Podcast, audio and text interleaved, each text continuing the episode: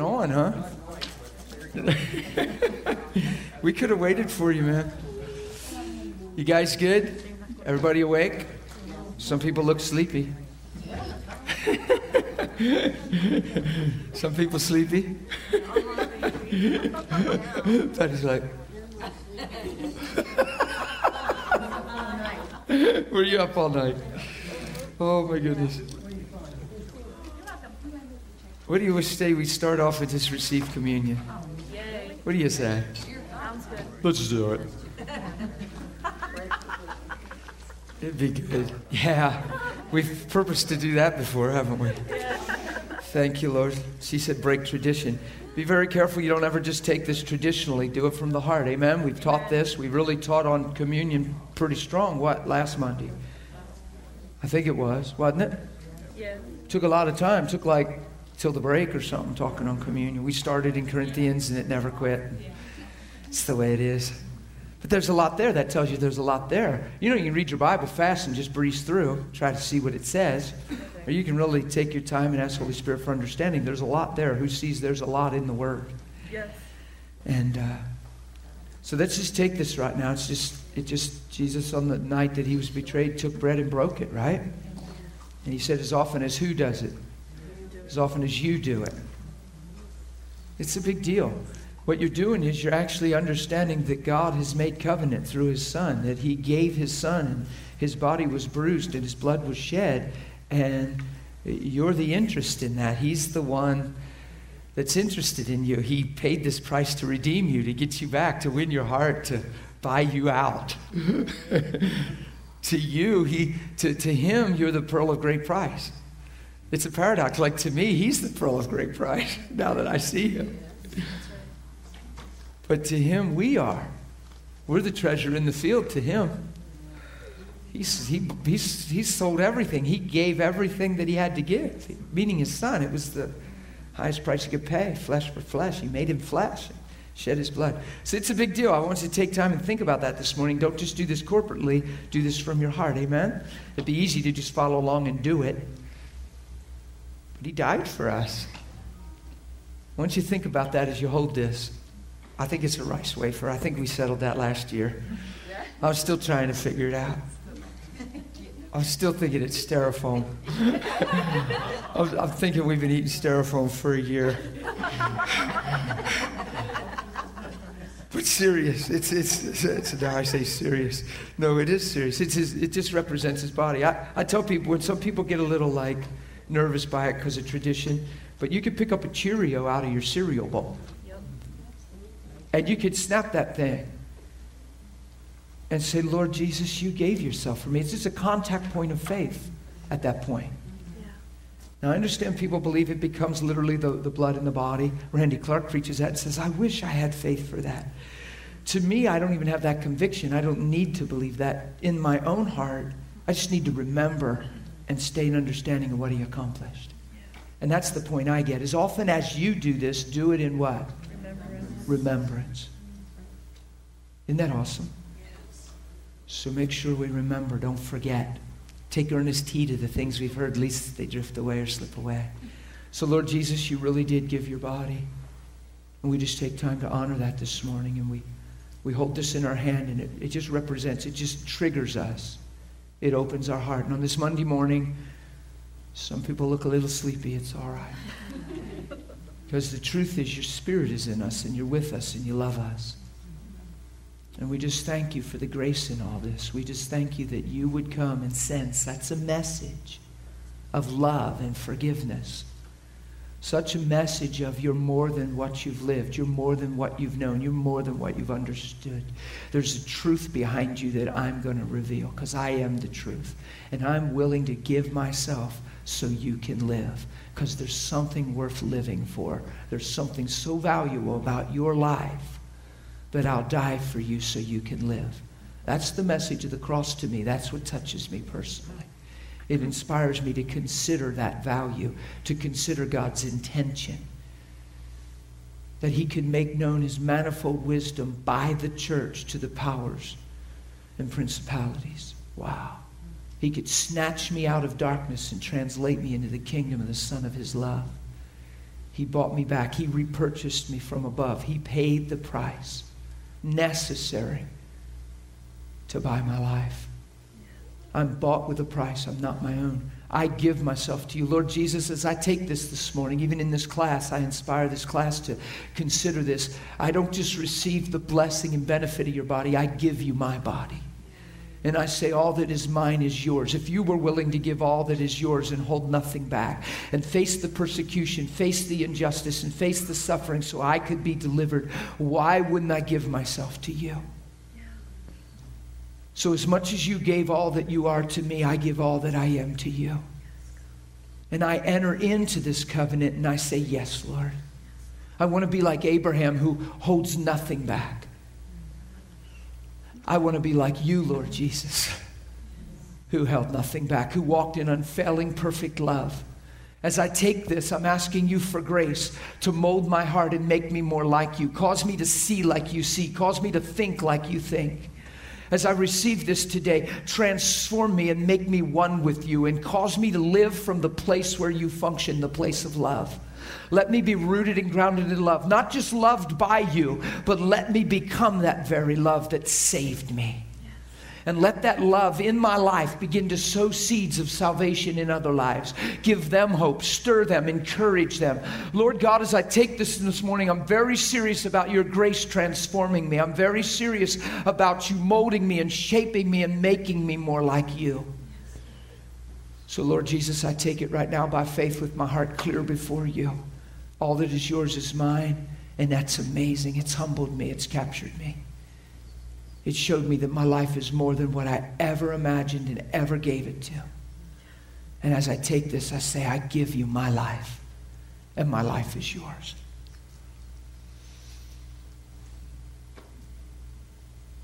Thank you, Lord Jesus.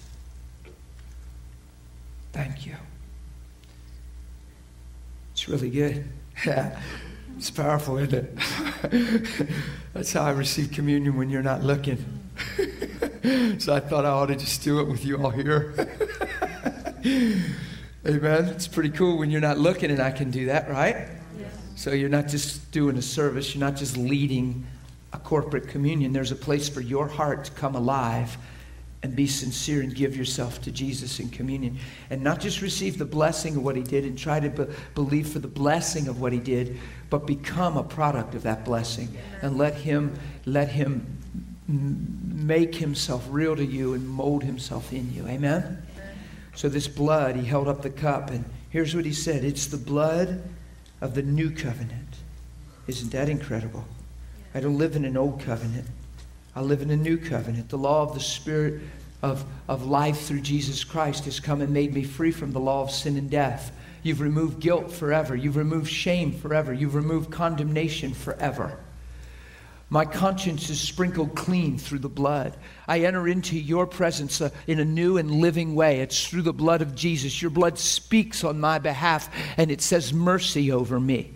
I'm serious about that, Lord. Search my heart. I'm not playing around with that. I receive your love and forgiveness, and I give myself to you and come out from among them and separate myself for your glory and for your honor. You're the one that sanctified me. You're the one that saved me. You're the one that purchased me with the holy blood.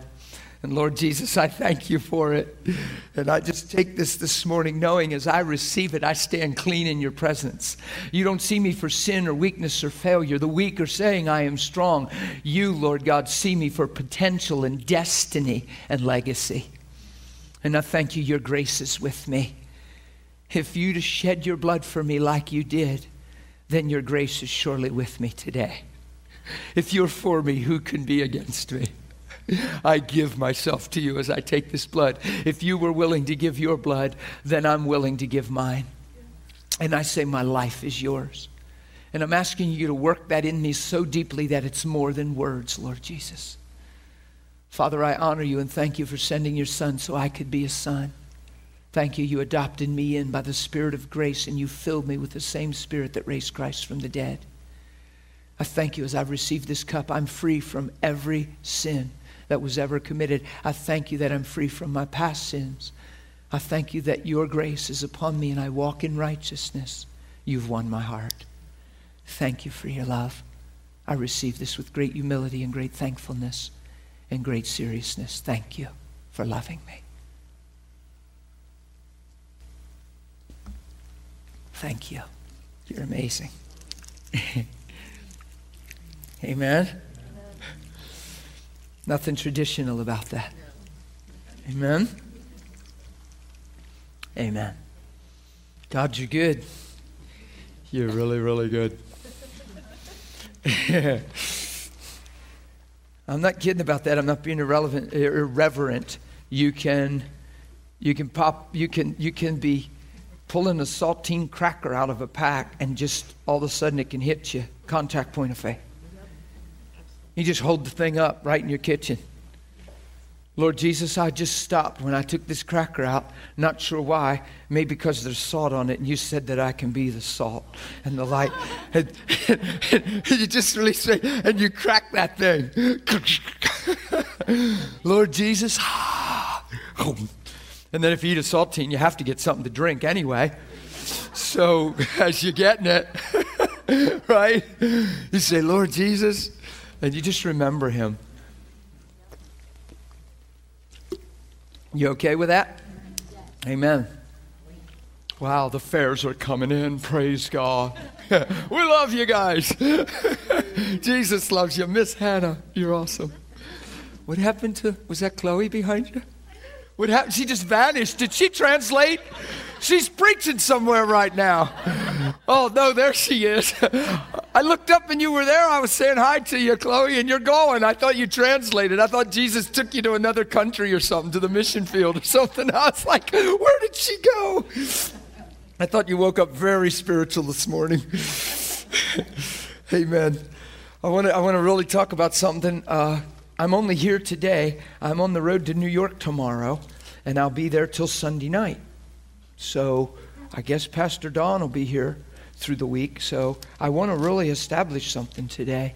And, you know, we've been building on just healing, the will of God to heal. And we've been talking about uh, getting out beyond ourselves and loving people around us and making an impact on our society. You know, one of the traps about just thinking this won't be deep. I'm not a real deep guy. One of the paradoxes about thinking for yourself is you never live outside yourself. When you get trapped just thinking about you, yourself, and you, rarely do you ever step out beyond you. It's just all self concerned. Your prayers are around you. You're just your little immediate family and all your needs and all the things you need to make your day blessed. And when you're when you're gripped by a thought pattern like that, you'll find rarely do you even think outside yourself or even notice people outside yourself. Usually, when you talk about your, you know, things, it's what you need. Pray for me. Keep me in prayer. Hey, brother. Keep. And, and Jesus wants us to grow beyond that. One of the greatest things is to trust some of that stuff to His mercy and go ahead and be to others what you're desiring in your own life.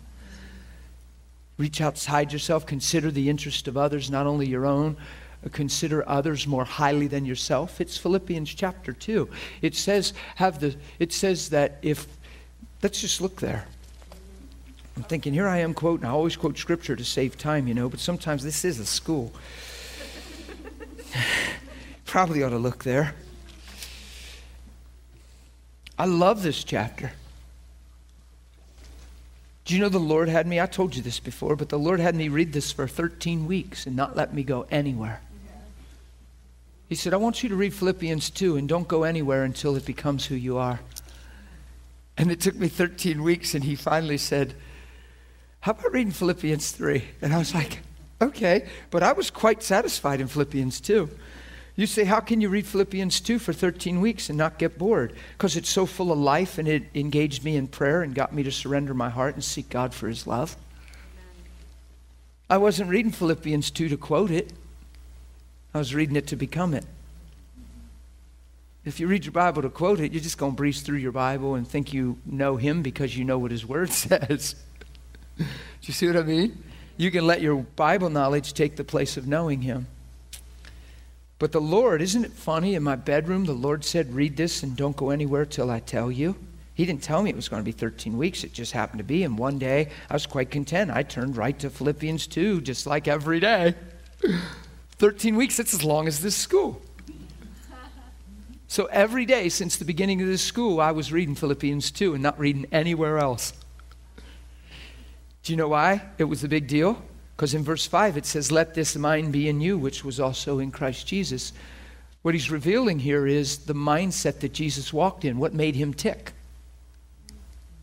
What took him to the cross, what made him do what he did, what made him function like he functioned, what made him say the things he said is the heart of God in him.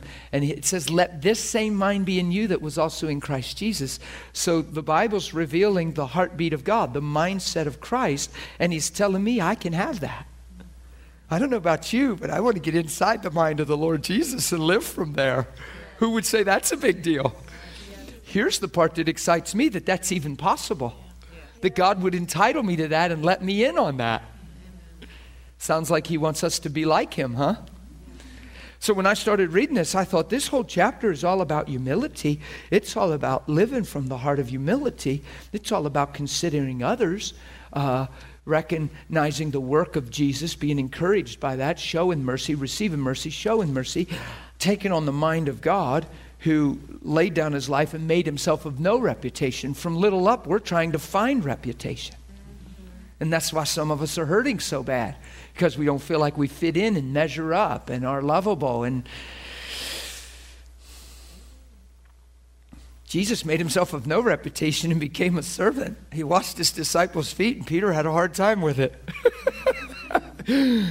because he didn't understand. It's a human pride. He's like, You're amazing. You ain't washing my feet. Jesus said, If you don't wash my feet, you have no part of me. And he said, Not just my feet, but my everything, my head, my hands, everything. then he wanted his whole body washed. Isn't that funny? But his first snap judgment was, You ain't washing my feet. I've had people do that a couple different times. It's very uncomfortable. It's amazing how it has it, it actually forces humility. It's like you, you feel weird.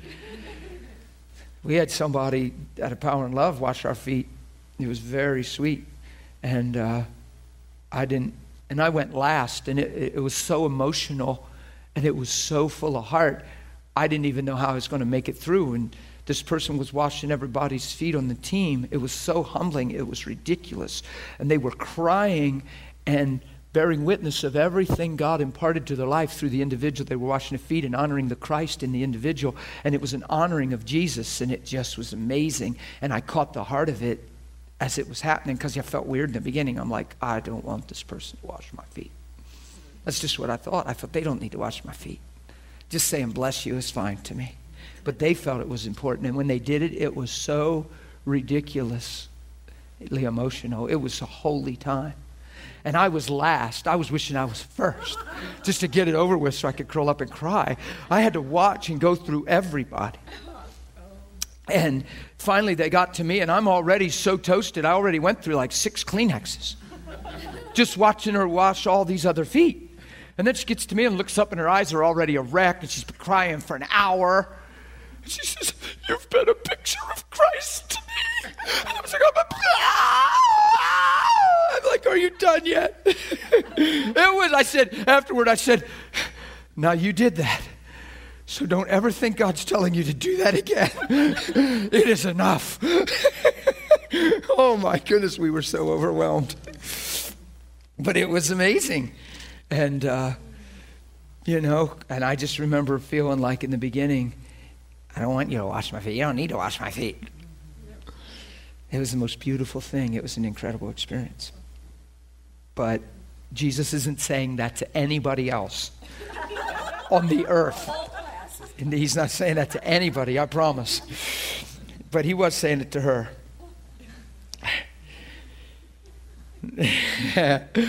Forgive me.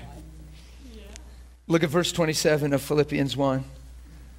We're supposed to let our conduct be worthy of the gospel, so it's more than praying a prayer to go to heaven, isn't it?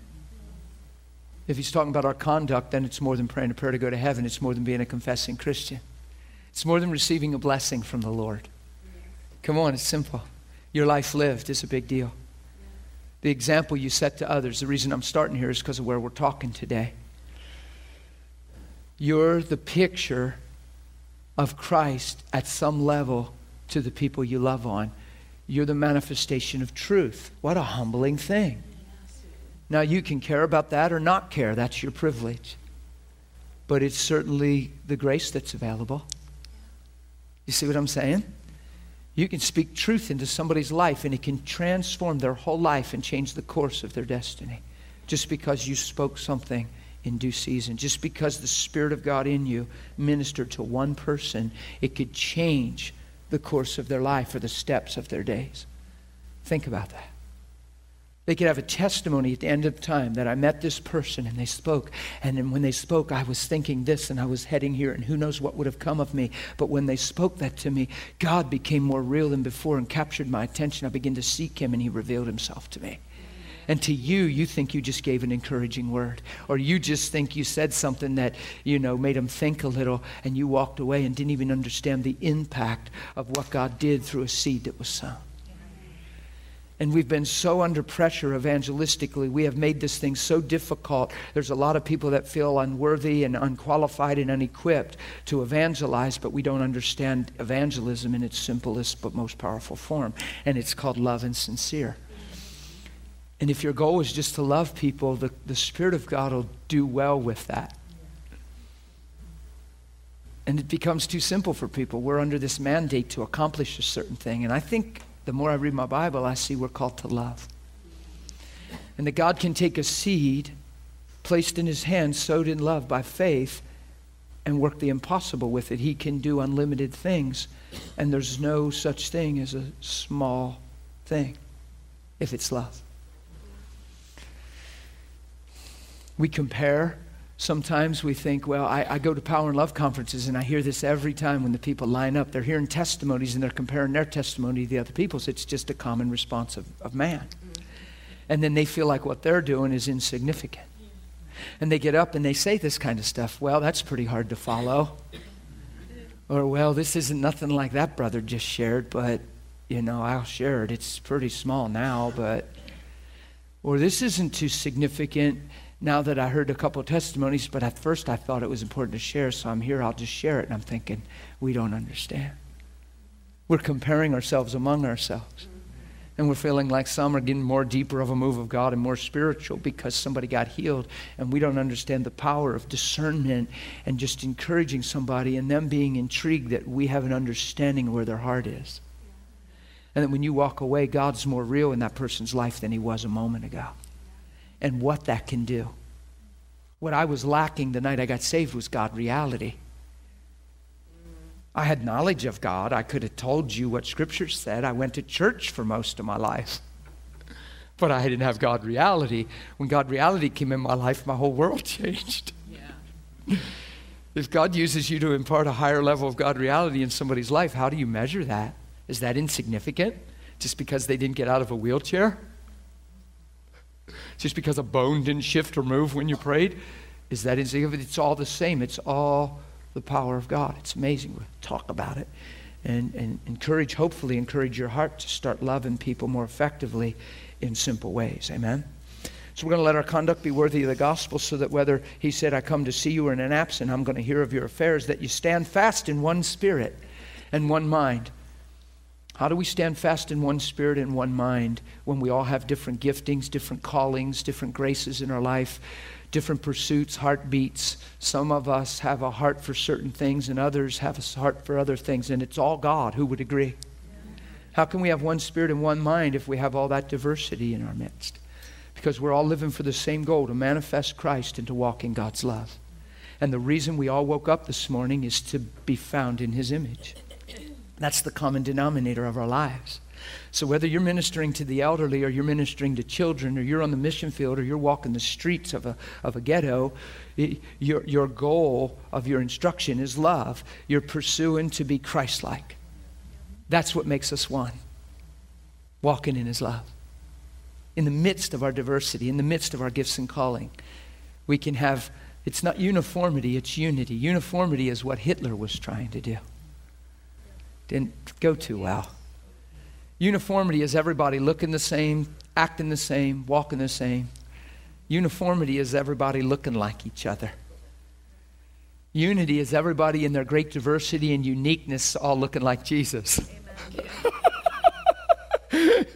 Boy, that sure takes away comparing yourselves, trying to measure up and fit in. Just be like Jesus and be the best you. You're precious. There's only one you. Just be the best.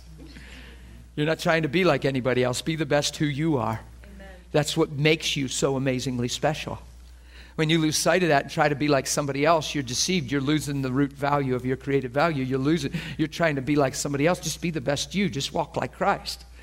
In your own preferences, your own tastes and flavors, your own diversity. You might like it fast, somebody might like it slow. You might like it loud, somebody might like it soft. It, it doesn't make you different if you're both living for the same thing. You just have different preferences. You prefer different things. But you can both wake up for the same exact reason. Who sees that's what makes us one? That's unity. In our great diversity, you find the strength of unity. In uniformity, that has nothing to do with unity. Everybody just trying to look the same and be the same. In fact, it's a higher expression, certainly, of love, if in our uniqueness and our different desires and preferences and tastes and flavors, within the boundaries of truth, of course, we can all accept one another. Who sees that would be the heart of God? Come on, it's a big deal. That would take the pressure off of comparing ourselves among ourselves and looking down on people and first impressions. What is that? You don't look to see if you approve of people, you look for Jesus in people and you glean from that and you appreciate that. I can't tell you how many times I've seen people in public and I'll walk over and I'll say, Hey, you know Jesus, don't you? Yeah. Why'd you ask me? Because it shows, and I just want to tell you there's no way you can't see it. And they're like, oh my God, I've seen people get tears in their eyes just for encouraging them, saying, I see Christ in your face. And it does something to people. You might be amazed at the stuff going through their mind at the time you tell them that. Little bits of condemnation, feelings of failure, different things that are trying to keep them from receiving God's love. And you just slide over, and all you do, it's not some dramatic healing. You just say, You really know Jesus, don't you? Yeah, why? Because you shine. How could I not know that when I look into your face? It's amazing. You're carrying his countenance. That's awesome. God bless you. And they're like, Oh my God, thank you. Really? You see him in me? Are you kidding? How couldn't I? And I turn and walk away. Now, I, I can remember a whole bunch of people I've done that to, and the impact is amazing. The encouragement you can't measure how that will affect them in the long run, how that might put them in a place of His presence where they receive even more grace than they were able to, or whatever. And where is that going to lead them? You following me? So we're going to stand fast in one spirit, one mind. We're going to strive together for the faith of the gospel. Isn't that an amazing phrase? Every time you see the word the faith, contending for the faith, living the faith, walking in the faith, he's not talking about fighting the devil.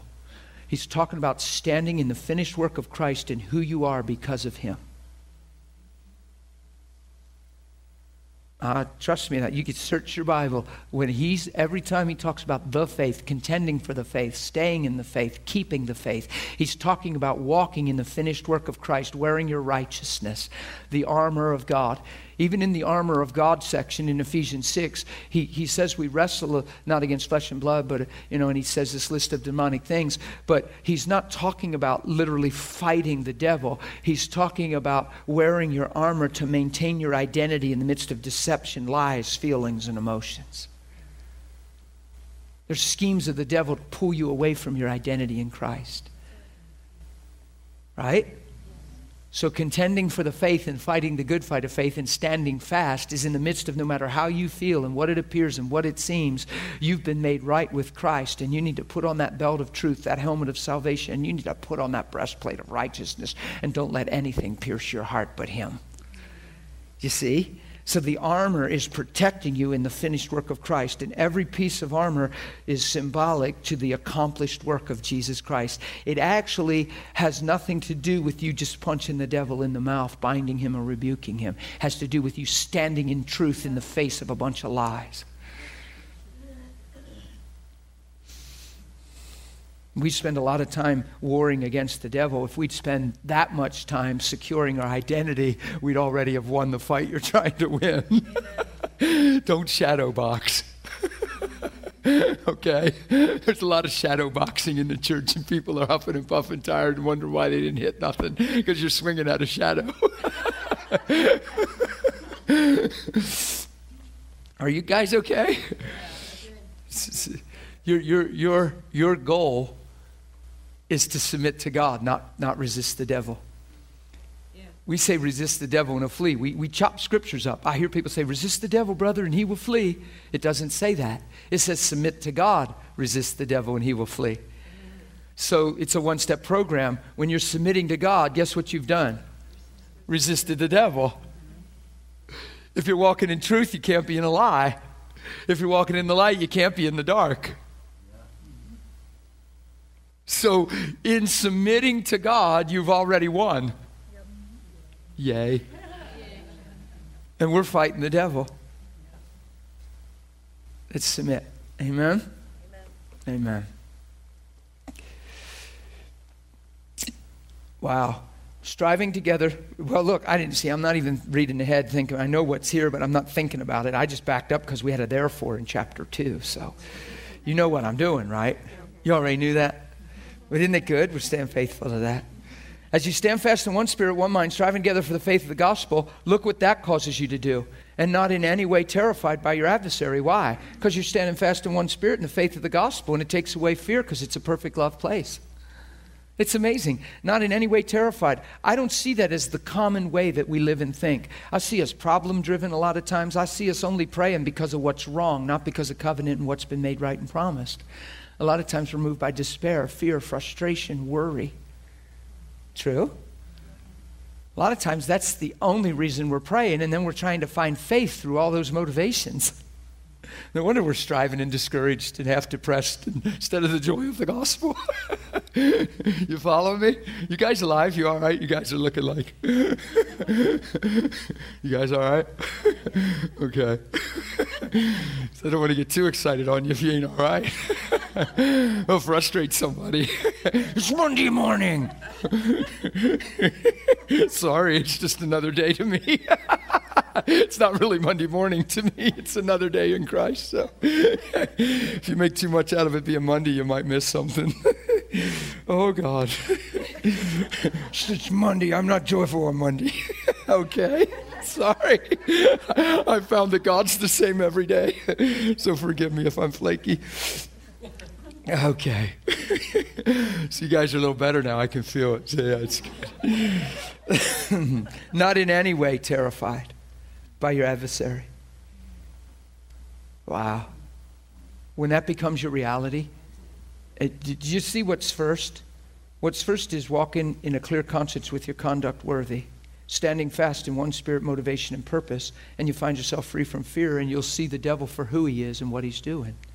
And you won't be terrified. And to him, to the devil, it's proof of his destruction. It's the evidence of the salvation of God in your life. I'll tell a story how a spirit manifested himself to me one time in the grossness. Yeah, it was, I didn't even want it. I didn't want that. But you could feel, whoever felt a demonic wall before or demonic presence? And you felt, right? So when this thing came and manifested itself and sp- spoke something to me, I was so aware how saved I was. I, was like, oh my goodness, I am no part of that thing, and that thing's no part of me. I am so sanctified from that thing. I wasn't like, ew, a devil. It actually, the evidence in the presence of that devil, there was a boldness came in me. I was so aware of God in my life. I thought about it later. I thought, you know, I used to serve that thing. That, had, that thing had me like a puppet on a string, dictate my life, my motives, my attitudes, my actions. And now it walks into my personal life and tries to threaten me, and all I can think about is how sanctified I am and saved. That's a good day. That sure beats going, oh my God, a devil. Yeah. right? Yeah. Like. You know what came out of my mouth when it manifested? I don't talk like this, it just came out of my mouth. I said, What are you doing here? And what do you have to do with me and me with you? I've been bought with the blood of Jesus Christ. That's how I spoke. Oh. I think I lifted my hands while I was talking. I didn't even like, devil, get out of my room. Go, get. I just remember proclaiming my salvation. What's that? And I wasn't terrified in any way. So, what's it say to him? Uh oh, this guy gets it. Yeah. I'm going to really try to threaten him here and freak him out and scare him. threaten me. To him, it's proof of his what? Destruction. Yep. To me, living this way, to me, is what? It's confirmation. It's, it's down in my heart. Assurance. It's certainty. It's evidence of my salvation from the Lord. It's not a, it's not a confession anymore. It's the reality of my life. I'm just walking this thing. So who knows that's a good place. Because you know what happens to us when you do move in levels of fear, then your conscience starts to bite you. Your mind starts spinning. You say, Why do I feel afraid? Mm, guess I mustn't be established. I'm missing And all of a sudden you nitpick. Who, who's found their mind nitpicking and fault finding with themselves? Man, don't ever do that anymore. If that happens, start proclaiming the truth about who you are in Christ. When there's something trying to beat you down and tell you who you're not, lift up your voice and proclaim who you are. This is where the war is. You guys know that. We've been teaching that so much in this school. This is where the battle point is. This is the devil's playground if you let him swing. He will go around in the merry-go-round and not get dizzy. He will make you dizzy. He will go around so many times you'll get dizzy. you know what I mean? And and you got to proclaim truth. So it's been granted to you on behalf of Christ not only to believe in him, but also to suffer for his sake. So that's why he's saying that on the heels of not being terrified by your adversary. So don't take sufferings personal. Don't take persecutions personal. Don't take trials and circumstances to heart and personal. And please don't ever question God's love because of what you're going through. God's love is affirmed because of what Jesus went through. So for you to question God's love based on your personal life, you're picking your life back up, and now you're challenging God's love based on your life instead of giving your life to Him. You following? It's really important having the same conflict which you saw in me and now here's in me. He's really talking about persecution and sufferings for the gospel. He's not talking about sickness and disease. Therefore, if there's any encouragement in Christ, any comfort of love, any fellowship of the Spirit, any affection and mercy, fulfill my joy by being like minded. So he's talking about one mind again. Having the same love, being of one accord, of one mind. Sounds important, doesn't it? Sounds like we ought to all be on the same page, doesn't it? Instead of all different motivations. See, when there's different motivations, we push and shove. We use people to fulfill our dreams. We, we cross lines and live at the expense of others. We don't even realize what we're doing, just trying to get our heart cry fulfilled. Do you ever see people so zealous they're ready to do anything to get their dream fulfilled in that way? But we're supposed to come from this one mind, one love, one accord. It's good to have zeal, but there has to be a love behind it. It can't be at the expense of others. You don't want to. How many people in ministry have realized people were controlling, manipulating, and doing things that the world does to get things to happen? That's when you've stepped out of the boundaries of what we're reading. That's when you're trying to build a kingdom instead of ministering one that's already here. Yes. Don't get trapped. Don't get so caught up in your personal dream that you're willing to do anything to make it come to pass. Because you'll disregard the dreams in other people's hearts and you'll fail to be a blessing. There's dreams in other people's hearts. See, I'm preaching good because the cameraman is affirming the Word of God. Did you hear that? He's behind the camera doing, but he's hearing. You see that? That blessed me, Randy. He's back behind the camera. That's true. that was assertive too, brother. it encouraged me. I'm ready to preach now. Thanks, Randy, because I'm looking at some of these guys and I'm still trying to find faith. I'm, I'm trying to find faith. just, hey, if the shoe fits, wear it and then just kick it off. But it doesn't have to be you I'm talking to. Fulfill my joy by being like minded, same love, same one accord, one mind. Now, watch. Let what? No thing. That's good. I like no thing. Nothing. No thing. That's good. Let no thing. Nothing. No thing. That's pretty all inclusive, huh? Yeah. You know how we say don't, don't say always and never because it's never always and never? Well, the Bible says always and never quite a bit. he will never leave you or forsake you. there's, there's a lot of always and nevers in the Bible. The reason you grew up here and don't say always never is because you don't, he, the, the enemy doesn't want you to have the ability to put your trust in something.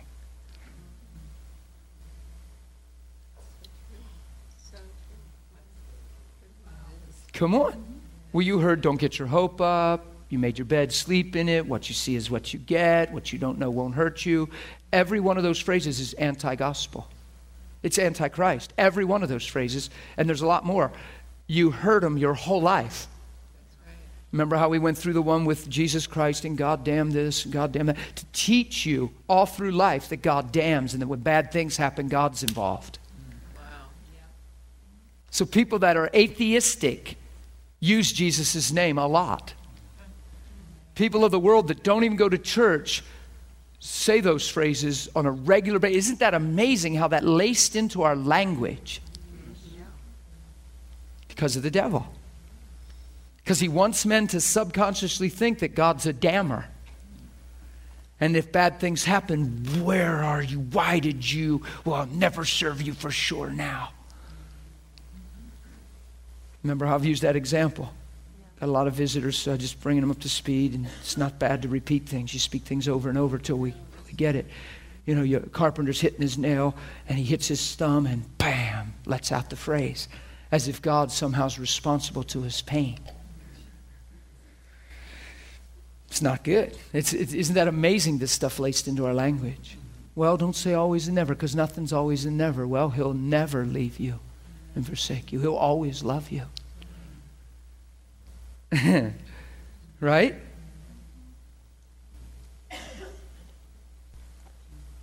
So we can put our trust in Him, can't we?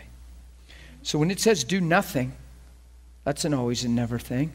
Do nothing through selfish ambition. Well, that's pretty clear. We're supposed to have died to ourselves. It's all right to have ambition in the Lord, but you can't let it cross the line into selfish ambition. You follow me? But in lowliness of mind, look at this. Lowliness, it's, it's humility. It's a, it's a form of humility. It's not thinking low of yourself in the sense of identity and character. It's just not pushing and shoving yourself above others. In lowliness of mind, let each esteem others better than himself. That's the difference be going, between going into a room and hoping somebody notices you and loves on you. Now you're setting yourself up for disappointment and to feel unloved. Or walking in a room to love everybody there. It's the simple difference right there. Do you know how many people go into a room for affirmation and to get something to be noticed? Do you know some people go into a room and put on a sad face to just to draw attention to get stroked? I've learned that. Don't do that ever. That's like shallow. That's like, that's a false sense of attention. It's manipulation. It's, it's not healthy. Don't put on a sad face to get somebody to love you. Let people love you for who you are in Christ. You don't need sympathy. You don't want somebody to wrap your arm around their arm around you and say, "Oh, honey, it'll be okay." You go, "Really? Yeah, you think so?"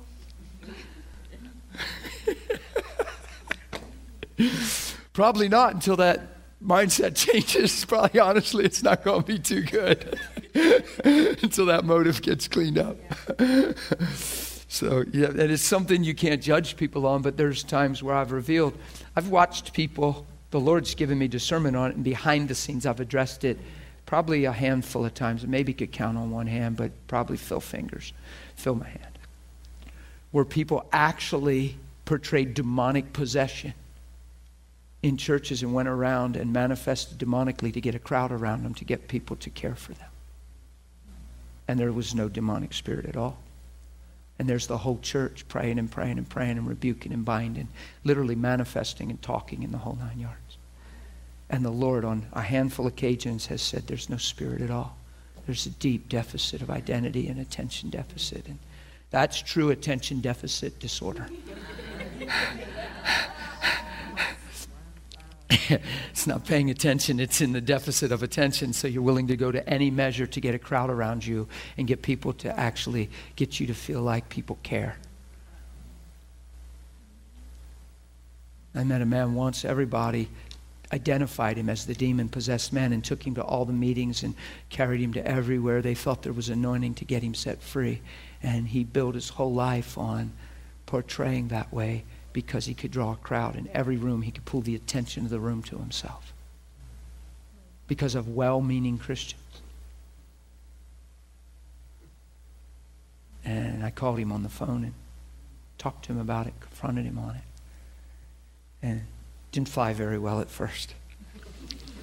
Took a real faith risk because I believed for sure I heard the Lord.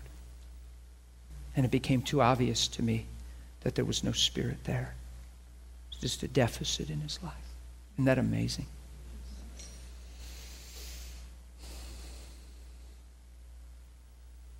There's a lot of things like that. It's because we're struggling for identity. Don't try to find it this way first.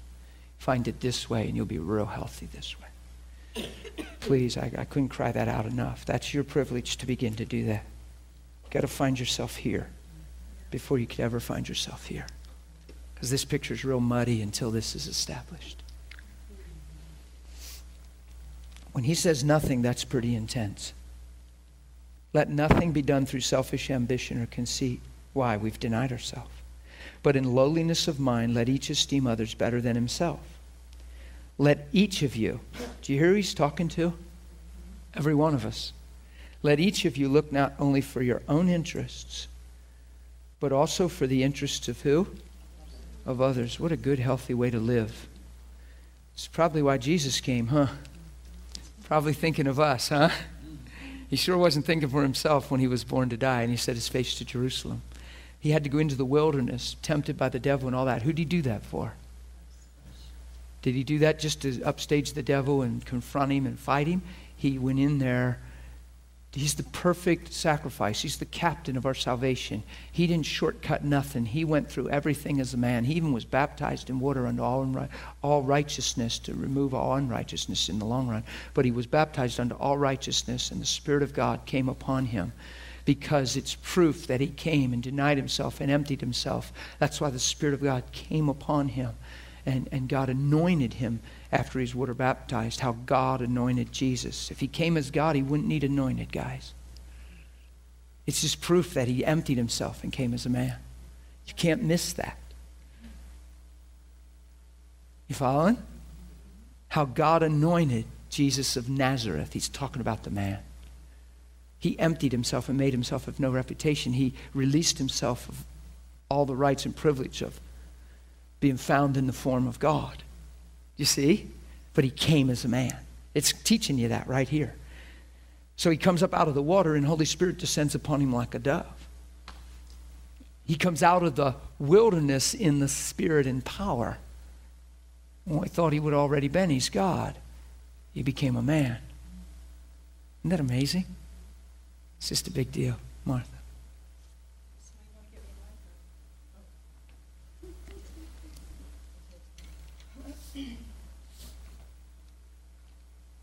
Think that's in John where it says that he was anointed with the Holy Spirit and with power.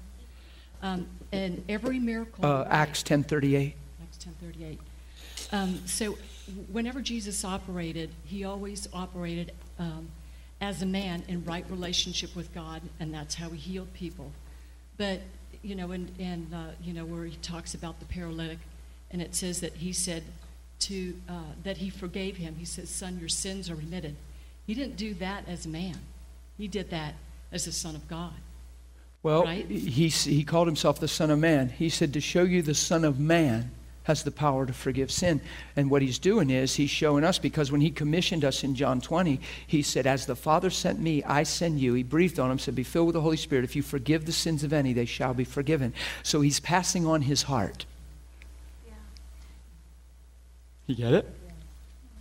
So if you walk in unforgiveness, how are you going to give his love and how are you going to minister like Jesus did when Jesus walked in mercy and walked in love? He says, if you retain the sins of any, they'll be retained. Why? Because you're not going to walk in love. You're going to hold men accountable and you're going to get self righteous and you're going to get legalistic. When Jesus forgave sin, he had the authority to forgive sin because he came and represented the Father. But yeah, he actually did that as a man. He, he passed that torch in John 20. He did it as a man empowered by God. He had total authority to do that. He said, It's the Father speaking to me. The things I do, I don't do on my own authority. I've been sent by God. So God sends him as the Lamb. He's the total expression of the mercy of God and the forgiveness of sin. So, of course, he's in a perfect position to say, Take heart, your sins are forgiven. Absolutely. The Bible says it in John 20. It actually says it in 1 John 5, too.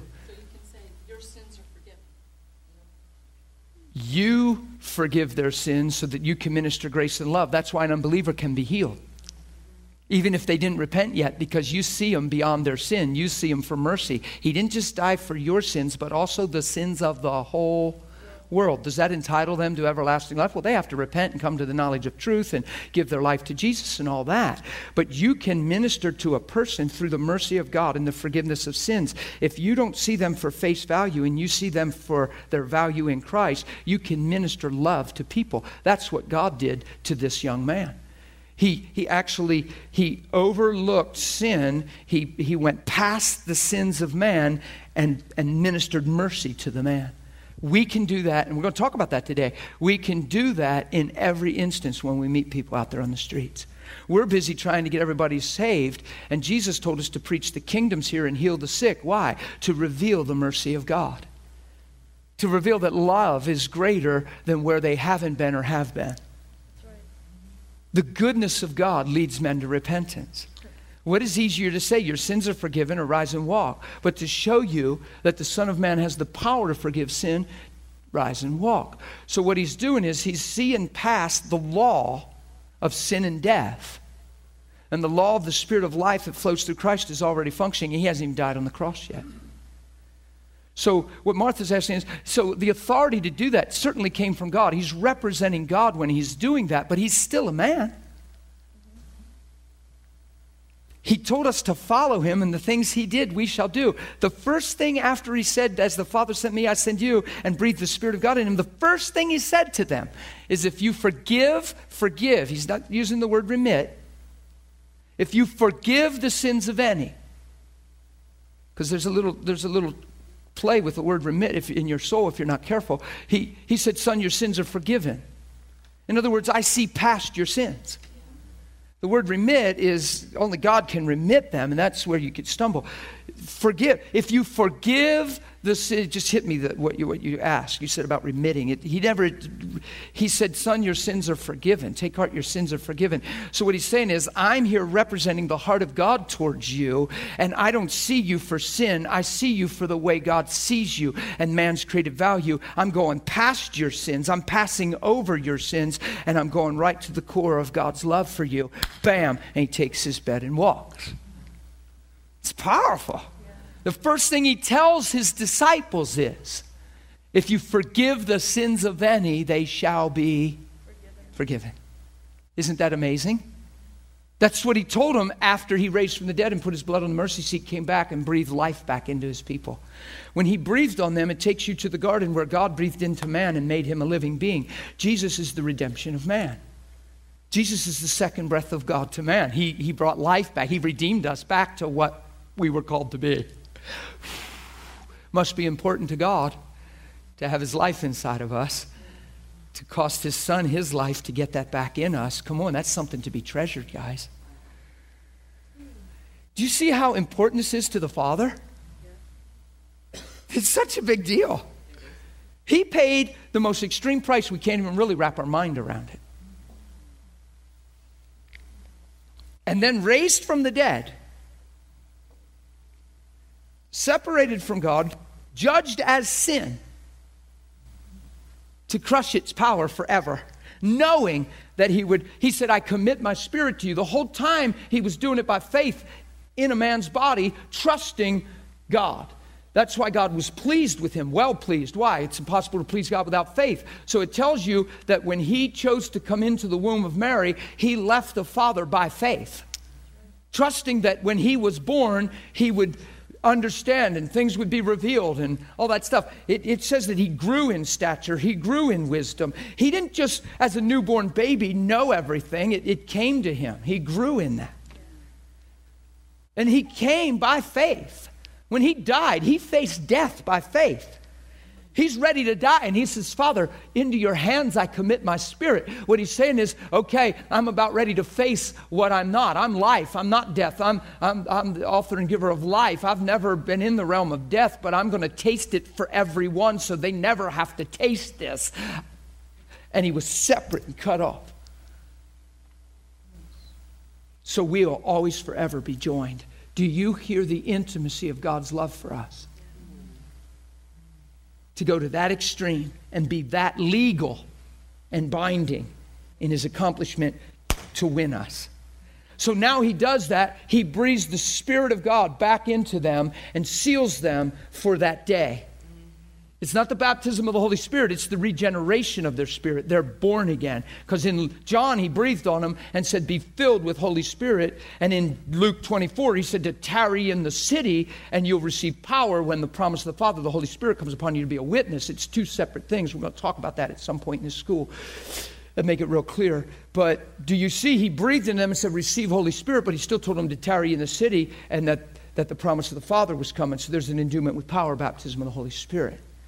But when he breathed on them and they were born again, now they have the nature of God. The day you eat the trees, the day you surely die. Jesus raises from the dead, man can live again. So he takes them back before the tree as if Adam never ate the tree and died. It shows you how sin is obliterated through the blood of Jesus, that God can live in us again, that we're lacking nothing anymore.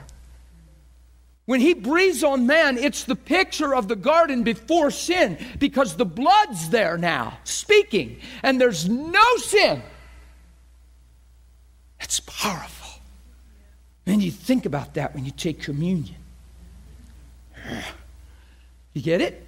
But isn't it amazing in John 20 when he did that, when he breathed on them, the very first thing out of his mouth is, If you forgive the sins of any. What's he saying? Walk in my love. See people like I've seen you. See people like I've seen you, no longer angry, frustrated, judgmental, first impressions, arrogant, proud, humanistic, comparison, deceived. Love people like I've loved you. See people like I've seen you. Follow my example. Become like me. Be my children. If you forgive the sins of any, they'll be forgiven. so when Jesus forgave the sins of that man, was God forgiving? Absolutely. Did Jesus, the Lord, instruct us to walk in the same manner and that God is in the realm of forgiveness so we're not presumptuous if we say, I forgive you? Who gave us permission? Who told us to live that way? It's amazing to me that he says the next thing if you don't forgive, if you retain the sins of any, they'll be retained. And I'm studying and looking and I'm praying and I'm like, God, I don't get that. There's no permission for unforgiveness. You never say anywhere to not forgive. But yet, why is he mentioning if we retain? They'll be retained. Why? We're the body of Christ. He's at the right hand. His Spirit's in us. We're to manifest His heart. If we let our hearts get hard, if we get legalistic, if we get religious, if, if we get outside of the heart of God, where's the heart of God going to come from? You see what happened in the church for years? The big legalistic thing and, and the wearing and the hair and the whole and the this and the that and the whole thing that happened and hurt lots of folks. And all of a sudden people are judged instead of forgiven. And all of a sudden we've made it works instead of grace. And now we're afraid to preach grace because men will take advantage of grace, afraid to, afraid to preach righteousness because people won't change. That's, that's, that's craziness. That's unscriptural. It's what Jesus did and preached. See, we're debriefers, we're, we're heady. If Jesus, halfway through his ministry, would have debriefed, he'd have probably been discouraged and thought he needed some ministry school. Because what am I doing wrong? People aren't really jumping on the wagon here. I'm getting more controversy than I am converts. Must be able to do better. I probably need to revamp. That's what we do. Well, if this was God, it'd be producing more fruit, it'd be working. See, we don't understand the working of Holy Spirit. Just think of the faith in Jesus' heart as a man when the, the people he's dying for just sentenced him to death.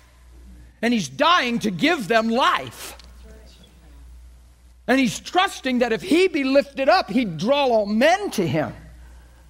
He's trusting the wooing of Holy Spirit. He's trusting the evidence of love unveiled in the hearts of men. And that if he would do this and carry it through and not skip a beat, not change tunes, that, that one day we would understand the good news and repent. And on the first day of Pentecost, Peter's preaching and he's telling them, You killed the Son of God. And Holy Spirit's touching that. And they're going, Oh my God, we are guilty. We did. We murdered him. We killed our Messiah. And they're cut to the heart on the first day of Pentecost. Jesus, faith before God, mercy triumphing over judgment. Not one curse word, blessing constantly, believing, faith, and trusting himself to the love of God and entrusting his sacrifice to, the, to, to, the, to God and to the people that they can be saved. Uh, love never fails. Right. Think about this. And the first day of Pentecost, when the Holy Spirit fell and Peter's endued with this power to be a witness, he's bearing witness. And the people that yelled Barabbas are going, oh my God. And they're cut to the heart. And God's not angry. God's not saying you bunch of bums. What he's saying is, come into the light, see, see and understand and be changed. So Holy Spirit's illuminating them through Peter's preaching. They're going, and all of a sudden there's no denial. All of a sudden there's nowhere to hide. All of a sudden they go, oh my God. And they go, men and brethren, it's, they're cut to the heart. It's a very emotional time. I'm convinced that there was people pulling their hair, laying on the ground crying. Come on. They weren't being convicted of shoplifting. They crucified their Savior. They judged the Son of God. They killed their long waited Messiah, put him on the cross, and they fulfilled Scripture. And now they realize it. Come on, that's a pretty serious thing. Whoever realized you did something and it hit you hard and you saw it for what it was and it really rent your heart? Who's ever spent time crying over something and it felt like you were breaking inside for a season? That's actually an okay place for a season. When I got saved, I saw the wretchedness of my heart that night. Some people would have tried to talk me out of it. Now, brother, there's no condemnation. No, there's a place to see the wickedness. There's a place to take responsibility and actually take ownership for us for a moment of, wow, this is the way I've been and cry. I cried profusely. You don't have to cry. Sometimes it's just as simple as you're walking along. Oh my goodness, duh, that what is duh? That's change. That's repentance. Repentance is like, duh, what? It's not always come as I am. Trouble is, you keep coming as you are, you leave as you are. You, you, get, you got to change some things here. if it's just about crying, I'm sorry, God, that's not repentance. Repentance is change your mind. That's what happened to him. So Peter, they said, men and brethren, what shall we do? We're cut to the heart. What should we do? We killed our only hope. He came to save us and we killed him. And Peter literally, if you break down the language, literally said, Change your mind and wish you didn't. Be baptized for the removal of your sins, and you can all be sons, even though you killed the son. What an amazing answer. Sounds like Peter understood forgiving sin because he's saying he's holding them accountable. Holy Spirit's illuminating them, and then when they repented, he didn't say, Well, why should God let you in, you bunch of murderers? We followed him for three years. You saw him working through us. You bunch of idiots. And now you think God's going to forget it. You should have been in the circle. That would be retaining sins. And then guess what would happen to sins if he's the messenger? They're retained. It's a sad day when the body of Christ gets a hard heart. It's a sad day when we let life sculpt us instead of the gospel. Because if you start carrying little hurts around, it's amazing how foggy things get. That's why I preach so passionately and feel tears in me right now, passionately on love and the heart of God. Because if you're carrying little issues, you'll see people through those filters. You got little unresolved conflicts. You'll judge people based on that stuff. And you won't see them through the mercy of God.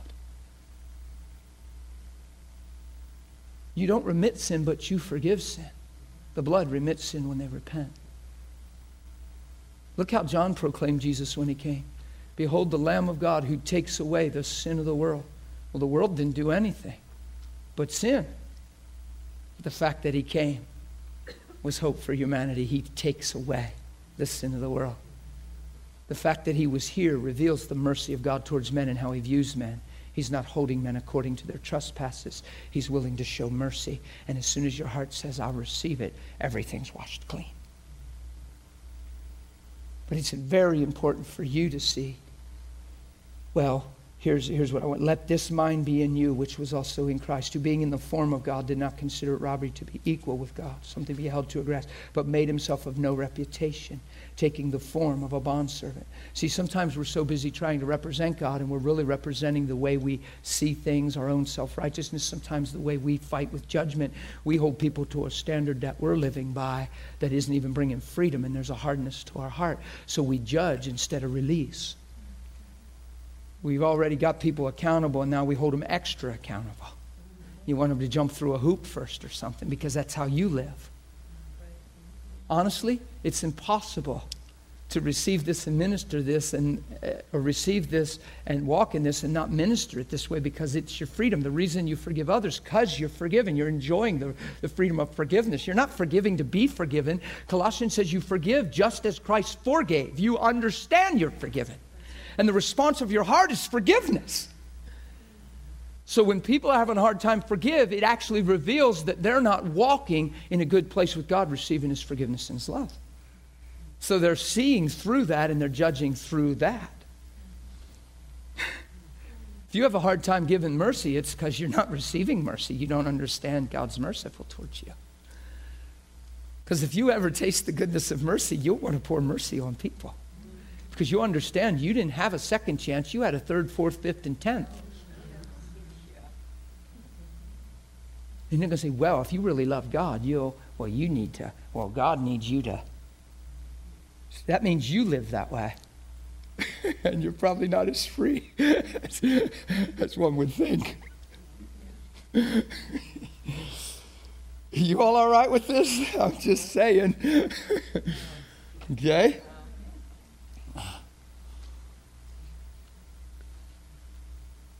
He made himself of no reputation, took the form of a bondservant, and coming in the likeness of men. And being found in the appearance as a man, man, what a humility. He's the Son of God. He's here as a man. Humbled himself and became obedient to the point of death, even the death of the cross. See how it amplifies that? This is a horrible, humbling, most horrible affair. The worst that could have been. Cross. Can't even imagine. You know, it'd be better for somebody just put, the, put a gun behind your brainstem and just pull the trigger. You know what I'm saying? You wouldn't know nothing. But the cross is a hideous, horrible thing. They beat you and beat you and beat you. Can you imagine? That's what I, I, I think about this with the Apostle Paul. Paul wasn't just beat one time, he was beat a bunch of times. So after you get that first one, and you've been through it, and you know the second one's coming, Think with me. Your flesh knows what's coming. You've been through one. And that first thing whacks you, and you know there's 38 more. Think with me. I think about that stuff. I watch the movie The Passion, and I'm just, I'm like, put you to your knees. It's not just a gory film, it's the reality of His love.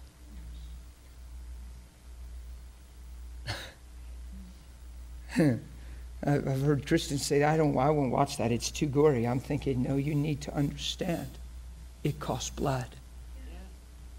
It's not too, you need, we need to be sobered. It's not be in denial. Well, it's too gory. Well, the reality is his beating was probably worse than that movie. Scripturally.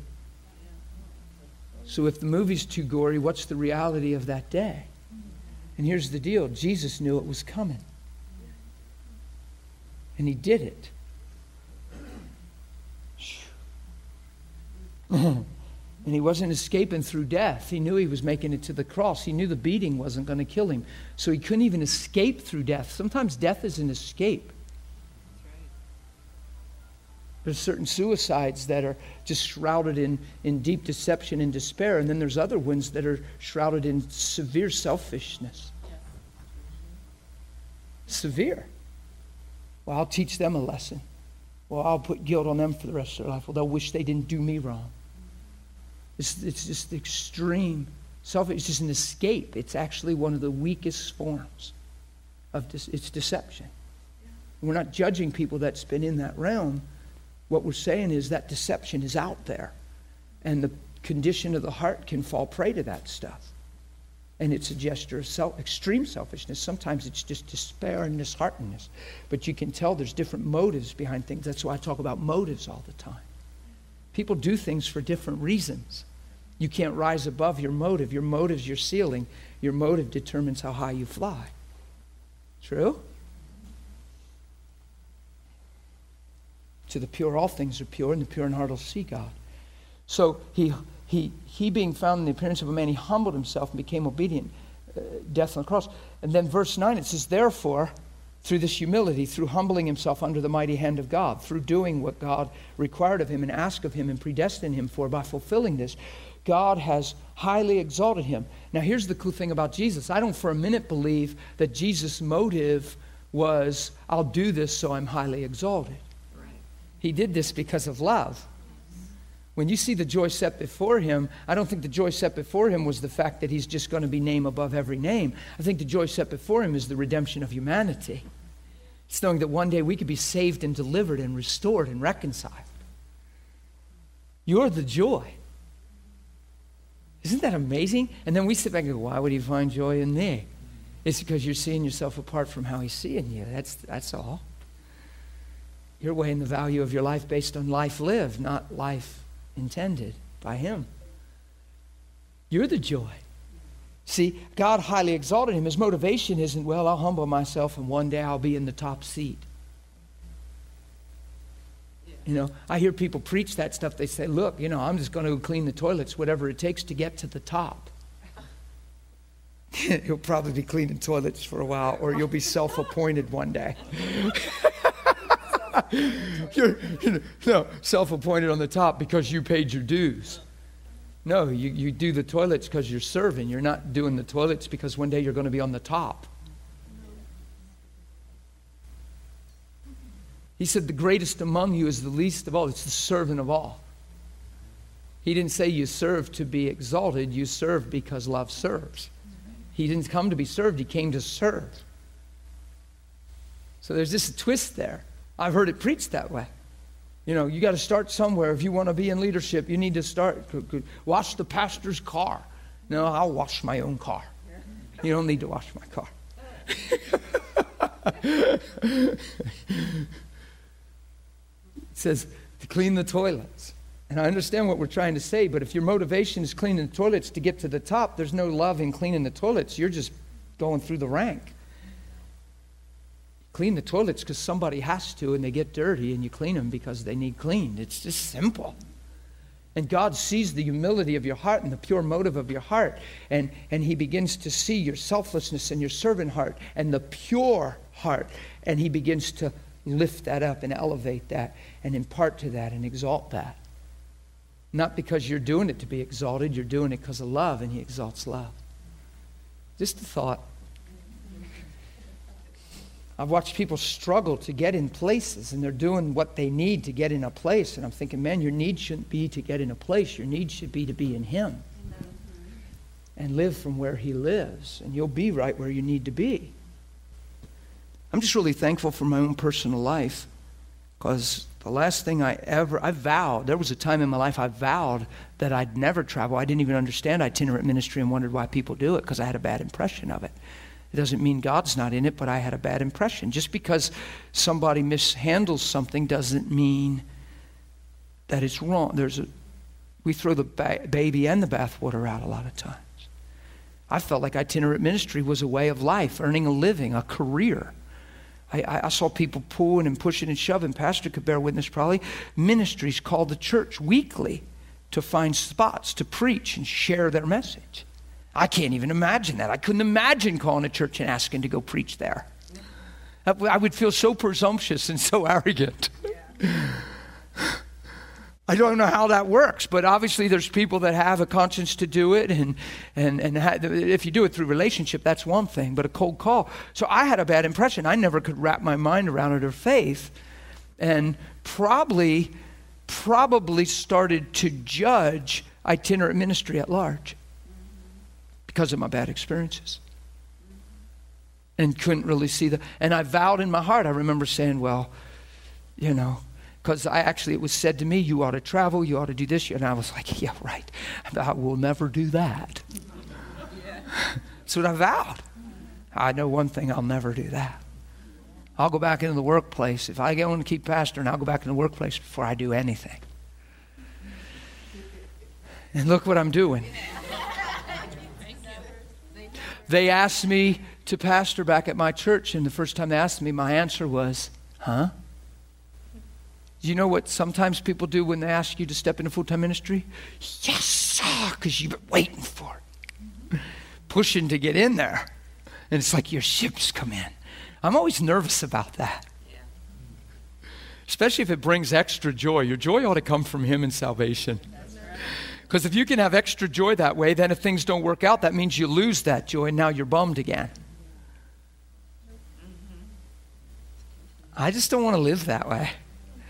So it was healthy for me because when they asked me, I was like, huh?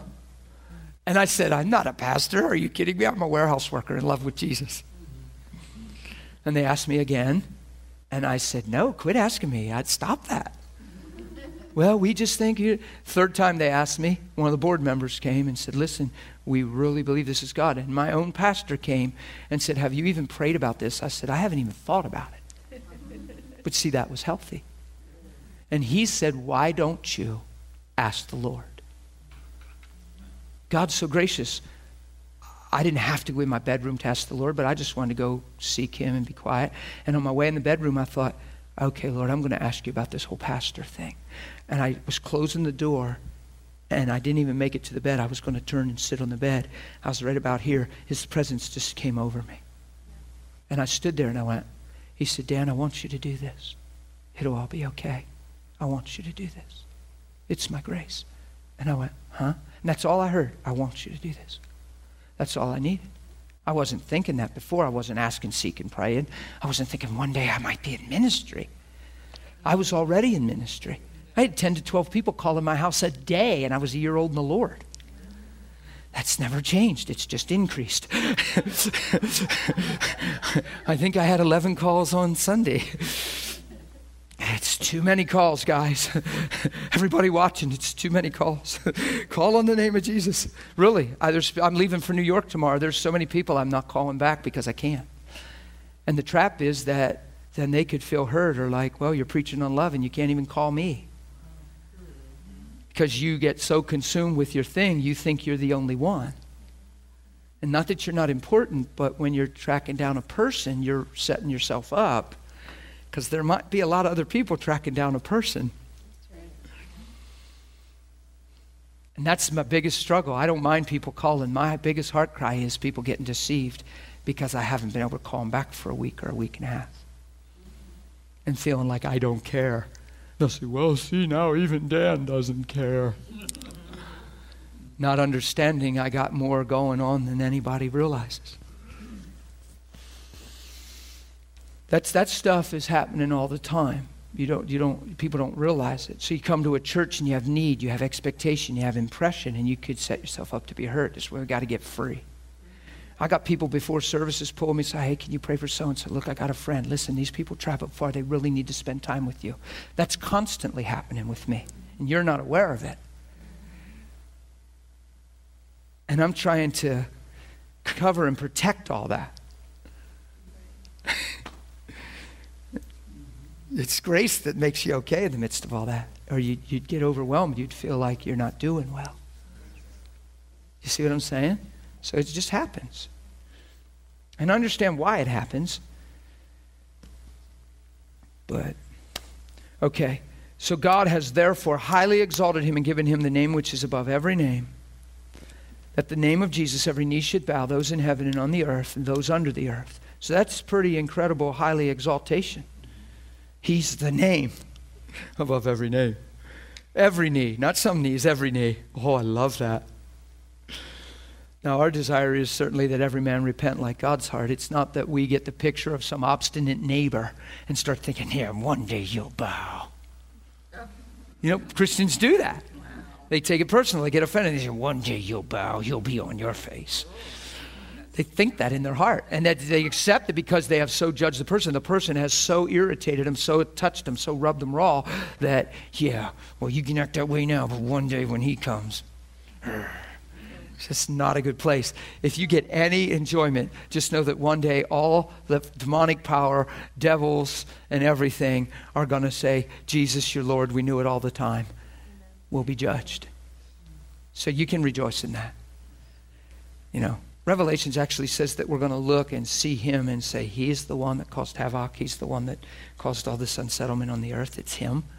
That we're going to see him for what he really is in that day, the devil, and go, Him? Boy, I want that revelation now. Yeah. Hello? Not, oh, devil. Eee. It's like spider. Man. Yeah. Wouldn't it be cool if we don't even get a freedom with the spider thing? Ah, spider! Oh, devil. Whatever. Spider! what, devil? Whatever. Spider! Mouse! Ah! I'm okay with you on the table with your skirt up mouse, but you need to just say, what, devil? Whatever. we can live with that. It's like you, you're awesome. She opens my truck door yesterday. She's talking to me, and this spider's sitting on the panel of my truck, and she goes, Ew, whack! Slides it off, and all his guts are there, and she just wipes them away. I said, You are amazing. I love you. she just didn't even play, man. She said, Yeah, wiped the smear away, kept talking like nothing ever happened. I said, You're awesome. Because I, I, you look at her, you think she'd have went, ew, spider. She just, poof. it was funny. The warrior in you rose up. Yeah. Look at her. She got her little muscle sleeves up there. Look at that. So every tongue, how many tongues? Every. Should confess that Jesus Christ is Lord to the glory of the Father, to the glory of God the Father. Therefore, isn't that amazing? He exalts Jesus and puts him in his proper place and says, Therefore, my beloved. Now he directly talks to us in response because we're connected and we're one. Not always in my presence only, but much more in my absence. Work out your own salvation with a reverence towards God. Fear and trembling is what that means. Sober minded, keeping him in right esteem, proper place. Not growing slack and lack and weary in your heart and wanton and all that crazy stuff that can happen if you don't keep yourself stirred. For it is God. Who is it? God who works in who? In you. Isn't that amazing? Both to will and do for His good pleasure. So you have to give yourself to Him. If you incorporate Him into your life, you're in trouble. That won't work. This, this, this won't happen. If you just pray a prayer to go to heaven, this won't be realized. But it's God working in you both to will and do for His good pleasure. So if we have the same mind that was in Christ, we're going to walk like Him and fulfill His will. And God's going to be able to lift up and exalt who He is in us and manifest Himself to the world. True? It's not just you sitting in a high place, it's God exalting and magnifying who He is in you. So because of this, because this is true, we're surrendered now. We're sold out to Him. If He's working in us, both to will and do, then we're bought with a price and we're not our own. Isn't that what the Bible says?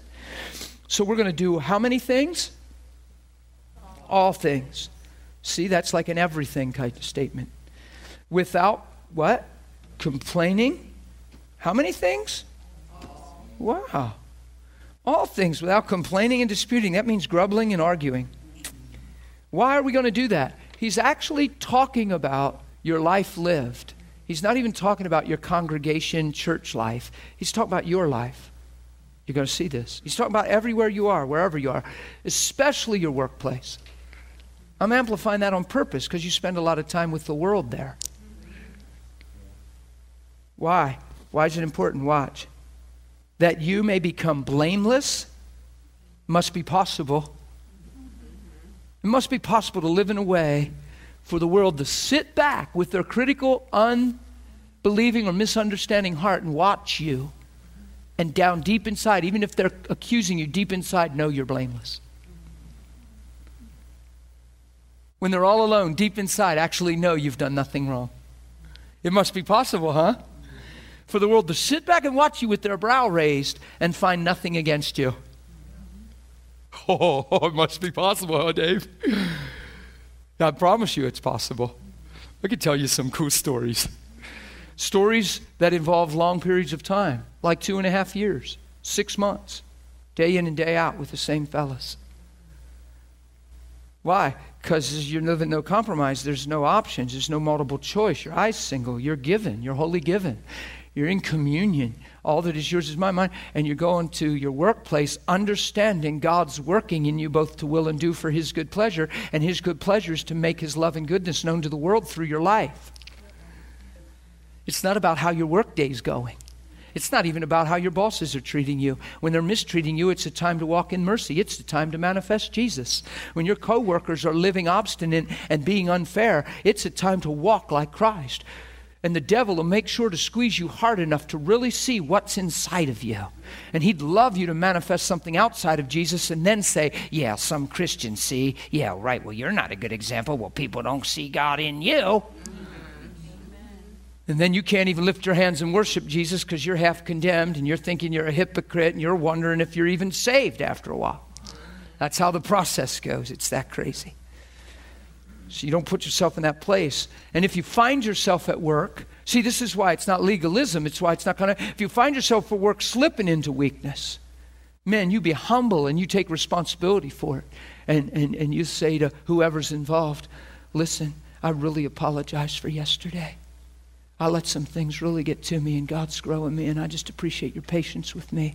But I'm letting you know I'm very sorry, and that was outside of character. That was outside of truth, and forgive me for the expression of my life yesterday. And you might be amazed that when you do that, the person isn't even thinking deep, and they might go, huh? Because they thought it was just normal because that's what life is. And all of a sudden, the integrity of what you're doing, or they might have been criticizing and saying, yeah, Miss Christian, she just blew up, or so and so Christian, he just said this and that. Oh, yeah, goody, goody guy, right.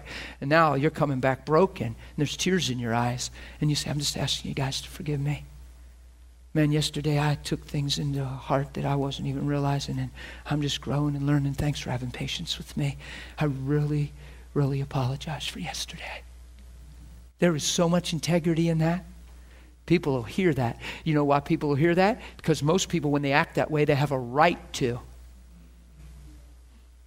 And it's justified. And that's why there's no repentance, because they're letting people determine them and people mold them. And when they have a blowout, it's because you deserved it. You pushed me too far. But if you do that and go, oh my God, what have I done? And you get home and your heart breaks, my goodness, make it right with God. But there's times where you'll go and just make it right with man. This isn't a, a real good testimony in a sense. It's just his experience. It doesn't, it's not a, it's not a pride statement and it's not, it's just what he said. And it's, it's not a bash to the church. It's just sobering. I was, I was, I left my workplace at two and a half years and was pastoring full time. And I was there, I think I was there eight months to a year. And my phone rang, and it was a former coworker that much after. And he said, uh, Hey, and I was like, Oh my goodness, hey, what's up? Why are you calling me? I didn't know what was going on because when I was there, it was, it was tense. He, it was tough. He had issues with God. His mom died of cancer. I got saved. We seemed to be friends, did things together. Things shifted, changed. He kind of pulled away because of my expression, and he kind of just didn't know how to handle it, and he just got mad. So he was a persecutor, and he was mad a lot. He was about borderline to snap a couple different times and just yell. I could tell he was really fuming. He got up out of the room and left a few times when guys were asking me questions. We were talking, and he felt cut off. He felt a lot of things, and I, I tried talking to him twice, and it kind of blew up on his end, and I just thought, man, I didn't know what to do. It was one of them paradoxes. He calls me months and months, months after I left work. And he's stumbling on the phone a little bit and expressing his heart. And it was amazing. He brought me to tears. He said, I know it was really tough when you were here. It's never left my mind. Isn't that amazing? That he, you think people are hard. You think it's, it's Holy Spirit. It's the love of God working. He couldn't get it out of his mind. I finally just had to call you, and I want to let you know Now, this is the part that I don't want you to hear that I'm highlighting and saying, Yay, Dan. He said, You're the first Christian, confessing Christian I've ever met that lived up to everything he said. When you became a Christian, I was so mad because I have such a bad impression of God and Christianity. I just want to let you know I highly respect you, and I'm sorry the way I acted. I was just acting out of my past experiences. But I realized all this time that has nothing to do with you and who you were. You're for real and you have integrity, and I respect you. And I didn't try to preach to him. I didn't. I just said, "Wow, well, thank you. That's amazing." And uh, he said, "Yeah, I, I appreciate the whole experience. I know it didn't seem like it then, but it hit me all this time later. I haven't stopped thinking about it, and I realized you've been everything you've ever said." And he was honoring that I lived my life, didn't just preach a doctrine. In fact, I didn't go in there preaching. They mostly were inquiring and asking because of my life. They were the ones initiating the doctrine. And then when I would preach, my life was there to back it up. And it gave them the ability to hear. When now I did a weird thing in my kitchen with the Lord. I think I wanted him to come and pat me and stroke me a little. I don't know why you get into that stuff, but I did. I was walking in my kitchen. I was like, Lord, you know, and I wanted the Lord to come and prophesy to me and say, you know, you did great, son. And I was like, oh.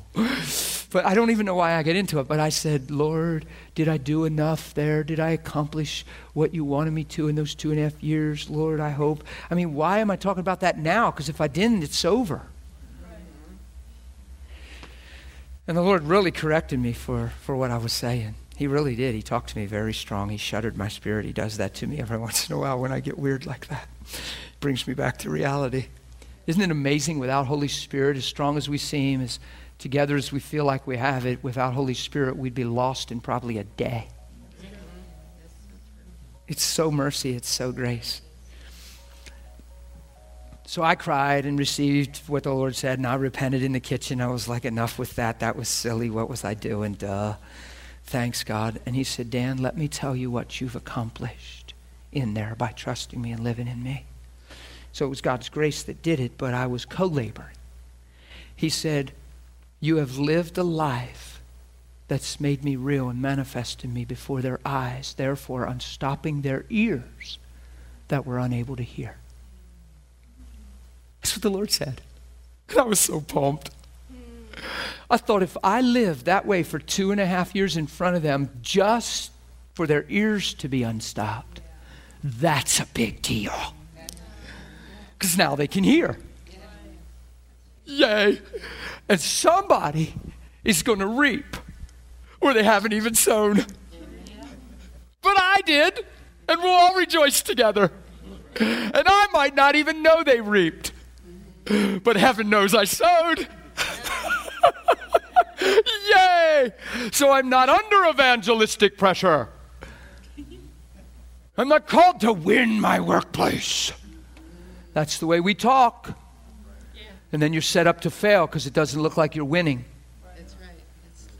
I'm called to love them and model Jesus. That's all I'm called to. And as some turn, repent, I took some under my wing, began to disciple some, poured into some. There's people today walking in Christ, living in Christ because of my life in Christ in that season. There's people that came alive and got rekindled. There's a man over here in Gettysburg that's an elder in a church today because of our relationship then.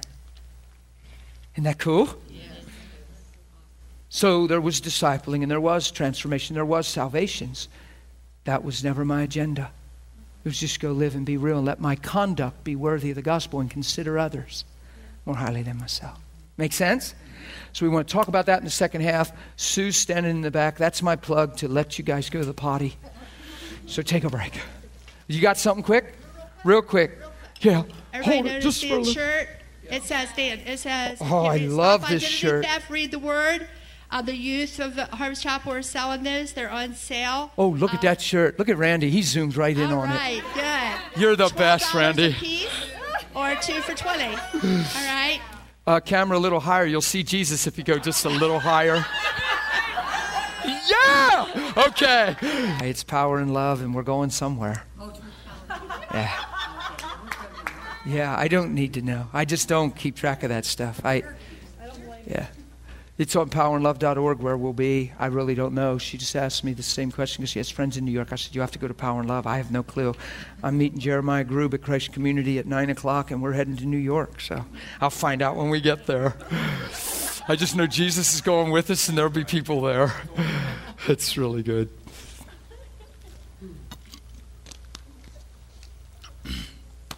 You know, I don't even pray about where I'm going. The Lord told me to go. I have a yes unless I hear no.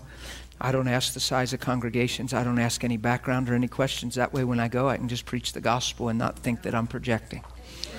Sometimes when you're at a home church and you know so much about so many people, when you're preaching, you start getting this feeling like people will think you're projecting and preaching on what you just talked about two days ago. And all you're trying to do is preach the convictions that are in your heart, but because you're aware of so many things, it feels like you're addressing it from the pulpit. I just have to know that I'm not in my heart. But I've seen the look on people's faces as a pastor already. They're like, oh no, he's talking to me right now because of our conversation. and sometimes I'm aware of that later after I've spoken because if I was before, my conscience sometimes wouldn't even allow you to be free. I was in a church service with a pastor that lost a child and had some other loss and had another child with other stuff going on. And I'm preaching passionately how we can't let anything change us, no matter how close to home it is. And even if you lost a child, and even if, and it was so passionate, it came out of me. And if the world just peeked in and listened, they could have thought it was insensitive, but you'd have had to hear the whole thing. This pastor sitting on the front, I know him well. We talk about all this stuff, and, and he's sitting there crying and rocking and crying and looking and crying. And it never dawned on me God had totally blinded me. And I know this man the whole time I'm preaching totally blinded me to that everything I was saying was exactly what he's been through. When we were in the car leaving, he started weeping and sharing, Thank you for your boldness to address all this from the pulpit in your heart. And, da, da, da. and all of a sudden, I began to cry and realized, Oh my gosh, I remembered his whole story. I was completely blind to it the whole time. And I shared that with him, and he just cried because he said the whole message put strength in him. He never once heard it as a confrontation or a challenge. And he just cried and cried and cried. And I thought, isn't that good how God is so amazing? I was in prayer and I saw the face of a lady in prayer. And I got a word for her, and I was all excited to see her because I wanted to share the word with her. And I preached and preached and preached and preached and preached that day for a long time.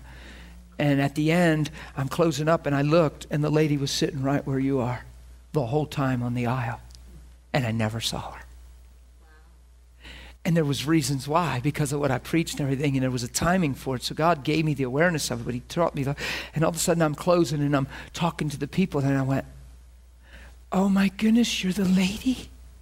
And she looked at me, and immediately her eyes teared because God's Spirit, and and she's like, "The lady." I said, "I saw you, you in prayer. And have you been here the whole time?" She said, "Yes." Oh my goodness, I didn't even see you but I see you now. And then I shared what I saw in prayer, and she was undone, bawling. I said, Step out, honey. I need to pray for you. And I prayed for her. But there was a reason, and I understood later why God blinded me to her then. But He does that to me as a pastor preaching all the time, especially when I'm at home, because I know so much. That used to happen to me when I preached at where I pastored for years because I, I was the people pastor. I knew everything in that room practically. And it was almost like you couldn't even preach without touching on things you talked about with people all week. And you have to just be pure and just preach. You're not trying to send a message from the pulpit saying, I hope you're listening over there. Because that's twisted. That, that, see what I mean? I don't even know how I got on that. But it just all has to do with being pure. So the earth needs to see that we're blameless and harmless, children of God without fault in the midst of a crooked and perverse generation. What's the generation that we live in without Jesus? Crooked and perverse, corrupted minded, twisted thinking, right? Among whom you, who? You. You know, little songs, lift Jesus higher, lift Jesus higher, lift him up for the world. Thank you. You're awesome. Oh no, I received that from you. Thank you, Patty. Don't you thumb to your husband. Bless you. I am about out. Hmm. You hear those little songs? You know? the, the little children's song, This Little Light of Mine. So like you can change the words. This blazing fire in me, I'm gonna let it burn. Whatever you want to do, but you know, it ain't no little light. You know, I know how people get theological with all that, but there's a truth there. This little light of mine, I'm gonna let it shine, let it shine, let it. Those are good songs. Grow up singing them. They're supposed to mark us. Lift Jesus higher for the world to see. How do you do that? through your character, through your nature, your disposition, through manifesting Him. It's not, we, we've turned it into proclaiming doctrine. Your life lived is way more powerful than your words preached. It actually it causes people to hear the words preached. People could get offended by what I just said and say, "No, the word's anointed, the word's powerful, it's sharper than any double-edged sword, etc., etc." I've seen the word preached thousands of times without any heart of love, character, anything, and I've watched it do way more harm than good. You let your light shine. You let your life be lived. Then your words carry the weight of the revelation you're walking in. It's a whole different realm. That's why Jesus opened his mouth. What did they say? No one has ever talked with this kind of authority. Why? Because he was talking out of who he was not just what God was saying. It's a different place. It's one thing for me to study my Bible and preach to you a good sermon because I read the book. It's another thing to preach out of the reality and revelation of my life. There's even a greater conviction in me, a greater faith, a greater compassion. There's a greater reality. It carries a different weight in the spirit, each seed producing after its own kind. Knowledge stimulates knowledge. Revelation can go into the hearts of people and birth. You get it? It's true. It's just true. We don't need good sermons, we need lives lived. And the life lived preaches way louder than any good sermon. yeah, that's a good phrase. You'd be amazed on your workplace how people will. Somebody just said to me, I don't feel like I've talked enough at work, but people notice my life. They say, You're the one that always smiles, you're this, you're that. I said, No, that's a good start because now if they keep inquiring or ask or talk when you begin to share they have a life that relates to what you're saying rather than drop the bomb on them all of a sudden because you're convicted i better talk to them about jesus and yet your life stumbles them and they're like oh you go to church that's probably not the best thing Probably get some things in order so that you don't shock them when you finally preach. Oh, you go to church. I'm telling you, I told you this last week. When I when I was became a Christian at work, I was so dra- dramatically transformed because I was just one of the boys for 13 years, and now I'm saved, and it freaked them out. But 11 Christians came out of the closet and stood up through my boldness and my life change and got so convicted they stood up and confessed they were Christians, and I would have never known.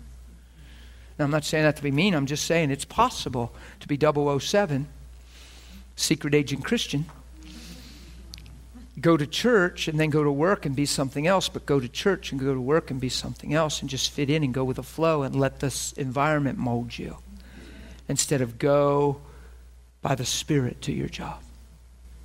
I used to be a Dr. Jekyll and Hyde. I was all miserable in any way, but when I'd go through the doors at work, I was really a mess because I didn't want to be there.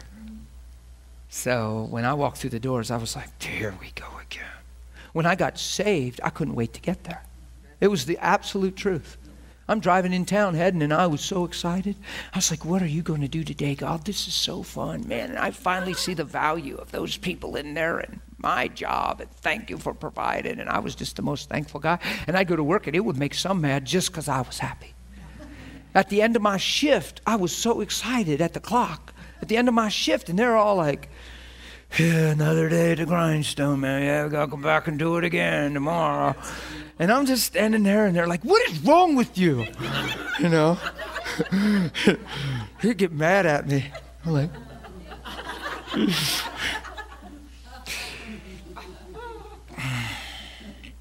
I had some amazing experiences at work. I was at break one day, and I'm in there, and people started talking about Jesus. There was a security guard. I had never seen him, didn't even know him. And, uh, yeah. It was amazing. Who's ever heard the theology that, uh, that, that, that in the garden Satan actually seduced Eve and actually came together with Eve and da da da, and there's a whole twisted thing out there. Yeah. And, and, and, and, and just that, yeah. And it was just this whole twisted thing. And, and that's, and I heard of that before. And it was funny how I had just heard somebody telling me that people believe that or, or you know, preach that. The security guard, um, I'm coming out of the uh, break room and he said, So you're a Christian, huh? And I said, Yeah. He said, So you probably think like one day, you know, one, two guys at the millstone, one will disappear and one will stay. Two in the bed, one will leave and one will stay. I said, Well, it's in the book. And he got right in my face. He just twisted, man. It was crazy. And he said, he said, Well, it's not true. You're all going to hell. You're all going to hell. And he started telling me how Eve and I, and I, and I went, Wow. I said, Man, I'm sorry for you. You really got some twisted thinking. You've got some major issues, a lot of pain in your life. Look at me. Jesus loves you. I said, What you're saying is not true. It wasn't shook a bit, and he vibrated. You could see rage in him. And I was young in the Lord, and I didn't know much what to do. I'd have probably handled it even a little different now. But didn't get threatened, didn't change composure, didn't bash him, didn't argue with him, just stood my ground and told him how much God loved him. You could say, well, yeah, well, what good did that do? He's doing this. See, that's the cynical part we don't understand. Time will tell what good that did. Because if I got intimidated, threatened, debated back into, then flesh is just fighting flesh. You see? Sometimes because we don't see reaction with our eyes, we have trouble believing with our heart. Well, if Jesus was in that position, he'd have been in real trouble dying and going to the cross. Because it didn't look like his ministry produced a whole lot in three years. He didn't have a whole lot of followers. There was 120 folks there in the upper room out of thousands and thousands and thousands healed.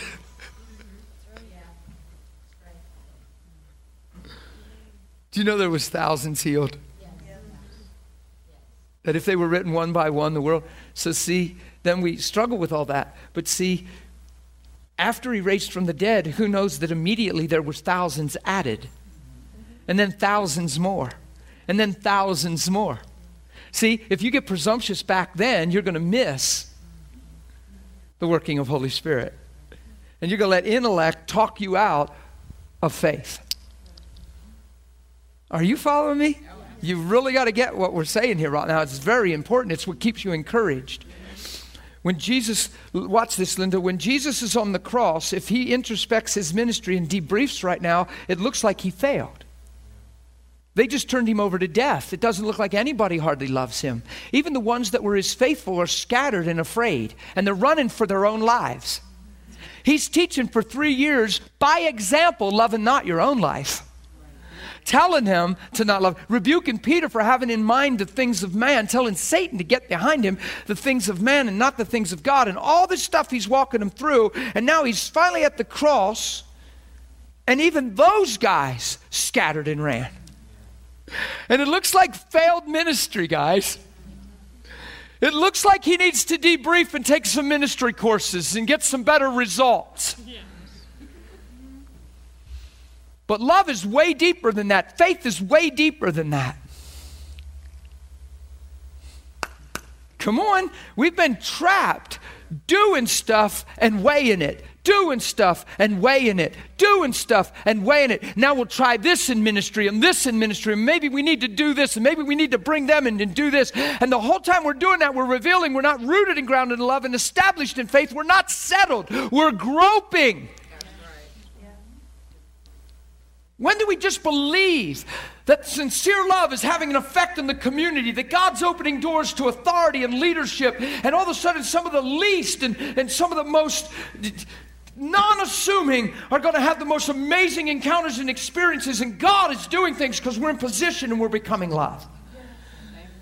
And it is impregnating our society because we're stopping for the one in front of us. Just the people I'm looking at in a community, if we all lived in the same town, if we just lived effectively in a lifestyle of love that was uncompromised, you would saturate your community with love. It's the whole will of God. But we have these Christians, and I'm not being mean right now, I'm being real. Christians still getting discouraged, disappointed, living in unbelief, getting caught up in the flesh, judging one another, hurt, false expectations, failed expectations, all kinds of stuff. And the whole goal of our instruction is love. All that other stuff is moved away when love is real. Right. okay. You guys all right? I, I'm, I'm not going to get, I, I, I'm feeling excited right now. Do you get it? Because if you look at Jesus on the cross, it looks like he failed to, to intellect. Do you know what the Pharisees said? You know how shallow their understanding was? Huh, you saved others, save yourself. You see where they're still trapped? He's not here to save himself, he's here to save them. And they're criticizing him, and he still didn't change his mind. He's still here to save them. While they're criticizing him, he just kept loving. They're mocking him. He looks defeated. They're taking advantage of his situation, exploiting that, and being cynical and proud and obstinate. And it's just a mess. It's fallen flesh at its finest. And if Jesus doesn't budge, love never fails. Forgive them, Father. They don't know what they do. But if I be lifted up, your spirit can touch them. One day they might see they can be with us. Oh, what a king. And we're taking words personal, and why did they say that? And they should have knew better. and selling cheap every time you do that. Selling cheap, selling cheap, selling cheap. What do you say we follow Jesus? Get free. So no matter what people say, we understand if they understood, they wouldn't be speaking that way. It's that simple. We understand if they understood, they wouldn't be speaking that way. That should cover everything, shouldn't it? So your heart and compassion be, should be for them, not angry towards them. Because if they saw what you see, they wouldn't be speaking what they're speaking. So you're not moved by it. Love never fails. But the effects of Jesus' ministry was yet to be seen. It's faith, it's seeds planted in the hand of God. Go to Mark 4 with me, because we're going to teach here a little bit, talk about just living effectively in a lifestyle of love when you meet people, when you talk to people.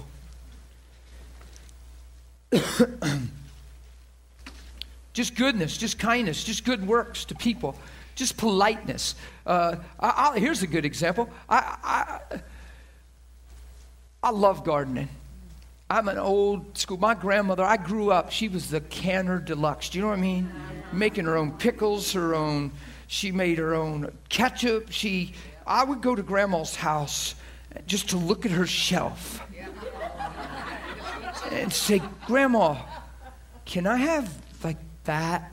Sure, Danny boy, I'll get. I'm like, oh. And I, Grandma was, I was a city boy, so when I was seven and eight, I was walking all over the streets. It's a funny, think about it now, because like my little granddaughter, she's five and a half, six. I was blocks away from the house. I would walk down to the park three blocks away when I was six because I was city and it's not always a good thing. I was, I was, I was from here to this table when my nine, I was eight, my cousin was nine when he got hit and killed by a car. I was this far away. We were ready to race to his house. Beat you to mom's, yeah, right. Because I knew I was faster than any kid, and he was ahead of me, and my brother was on his bike. He shot across the street, and Donnie took off and took three steps ahead of me, and I went like that in the car. It was a drunken man, 70 mile an hour down Market Street, just pow but we were just out like that, living that way. And uh, yeah, it's it something. And uh, I got hit at the same exact intersection going to football practice and was underneath the car at the same exact intersection. You think there isn't stuff that tries to track and do stuff. I was just walked across the street and I wasn't paying attention, and there was a kid with me, and he was on this side of me, and the car was stopped to park. And because we were talking, I never looked up the light. I figured he stopped because the light was red. And when I walked past his car, car's coming full speed, and I put my football helmet down. Didn't do so well against the big, fast moving linebacker called Carr. It blasted me, man. Knocked me over, and I looked up, and I was looking up at the bottom of the car. And I was so nervous, I, I crawled out from under the front of the wheel. And I took off just walking down the road. Everybody thought I was in shock. I was like, look, I just want to go to football practice. It's the same exact, I was, I was in the same exact spot where Donnie got killed. Isn't that amazing? It's weird, isn't it? Yeah. And I was, I was young, real young. I was playing midget league football. I was really young, probably 10, 11, 12 maybe, 11, something like that. And poor little friend of mine, little black fella from the city. We were good buddies. He was younger than me, and he'd walk to practice with me every day. And he really honored me and, and loved me playing football. And he just was neat that he could walk with me. We I was his, just his friend. He sees me go under the car. Fear, panics, runs to football practice, tells everybody I'm dead. and I, am up out of the car. I'm trying, yeah, because I'm raised from the dead. It was prophetic, huh? Devil tried to kill me. The young boy prophesied. You know, I'm dead. No, I'm alive. And uh, I am he that was dead, but am alive forevermore. No, but I, I was walking and this man grabbed me by the arm and said, Son, I said, Look, sir, I'm totally okay. I'm really fine. I just want to go to football practice. Son, you can't go to football practice. You were underneath that car. We got to take you home. I said, Sir, I'm totally fine. I know I am. You're in shock. You're just nervous. You're just, it's emotions keeping you okay. We got to get you checked out. You got to go to the hospital. I'm not going to the hospital, sir. I said, at least take me home to my mother. She'll tell you that I'm okay. She's my mom. So they, they took me home and told mom that where I got hit. And I looked, I said, it's the same spot where Donnie got hit. I'm sorry, mom. And we were talking. She's like, oh my gosh, you know how moms. Mom's like, oh. They give you a double, triple hug because you're there. They know what you've been through and they squeeze. They, you're okay, you're fine. But they give you the double, triple hug because they know the story. And they're like, oh, my son. Ah! And I'm like, mom, I'm fine. Nothing's changed. You know, that happened me and the kids were in an accident. My wife knew. We called home. We'll be home in a little. We're, but she was waiting at the door when we come home from the accident and met us at the door running, giving us all triple, double hugs. And it's just funny how we are. And uh, I told mom, I assured mom I'm fine. And I ran to football practice. I go to football practice, nobody's practicing. They canceled practice. Everybody's in circles mourning my death. They're all mourning my death. They're all in big circles, all sad. People are crying, kids are crying. And they're all, they canceled practice. It was too emotional, nobody practiced. And here I come late, half hour late, with my football helmet running across the field. And the coach looks up and he goes, and he screams the little boy's name and says, Laps now! Don't stop running till I tell you! And this kid goes, At least he's alive! At least he's alive! That poor kid was running. I said to coach, I said, please stop that kid. I really did get hit. I got it. He stopped him from running. I said, he just panicked. What do you expect? You know, but he yells his name and laps, and the kid said, at least he's alive. And He's, I love you. he didn't say that, but he was glad I was alive, so he didn't care. He's ready to run. But all the kids were like, what's going on? And I told them what happened, but I said I was the whole way under the car, and they're all freaked out, and then we practiced. But it was just funny. I, I, the only reason I told you that whole story was because of the way it was in city life. So, so, so I, I grew up walking everywhere. When I was when I was seven and eight, I'd go to grandma's all the time, all the time. And man, it was now I got so into the stories. There was a reason the canning thing because I'm a canner. Like, I really like to can. So yeah, like last week, I did 20 some jars of peaches. After school, I run home and did peaches. The week before, I, I did I did 20 some jars of tomatoes, all by myself. Isn't it awesome? So yeah. So if, and I don't know why I was. I, there was a story connected with canning, but uh, it had to do with seeds and stuff. It'll come back to me. I don't ever lose my train of thought like that. Holy Spirit, where am I? Help me. I never feel this lost. I know I'm in Mark 4. I'm here. Let's go to Mark 4 maybe I'll get redeemed. But Anyway, I canned a lot last week. I have never felt this lost in the pulpit ever. This is funny. I am so lost right now. I don't even know where I'm at. I have no idea what I was saying. oh my goodness. Somebody pray the prayer of salvation with me now. I'm lost. I was going to make a cool comparison and analogy. I know it was good. It's somewhere buried deep in the heart of God. Let's go to Mark 4. Oh, my goodness. Help me, Jesus. Grandma. Do you know what's funny? My, uh, not funny, haha, but my, my grandparents passed in August. This past August, I'm 49 and I still had my grandparents. Isn't that amazing? So it's not a sad thing for me. I can talk about it easy. I, I didn't even cry until I was asked to do their gravesides, both their gravesides. What an honor. My aunt called me bawling and said, Would you please do their services? Then I cried a little, just because of honor and love. I don't remember one time my grandfather raising his voice at me and being frustrated in my whole life. Not one time. That's pretty incredible. 99 and a half. That's why I was so thankful. Six months from 100. We, oh.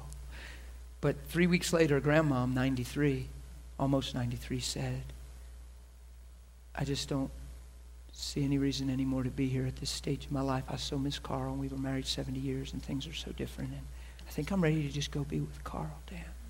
I talked to her a little about incentive, purpose, being somebody's friend. You'd be, you'd be such a good friend to somebody. Talk to her about just prayer, intercession, just some purpose. I know, I hear what you're saying, but there's just something about me and Carl and him being gone and me being one with him all those years. I don't, like, three days later, she just stopped breathing. Gone.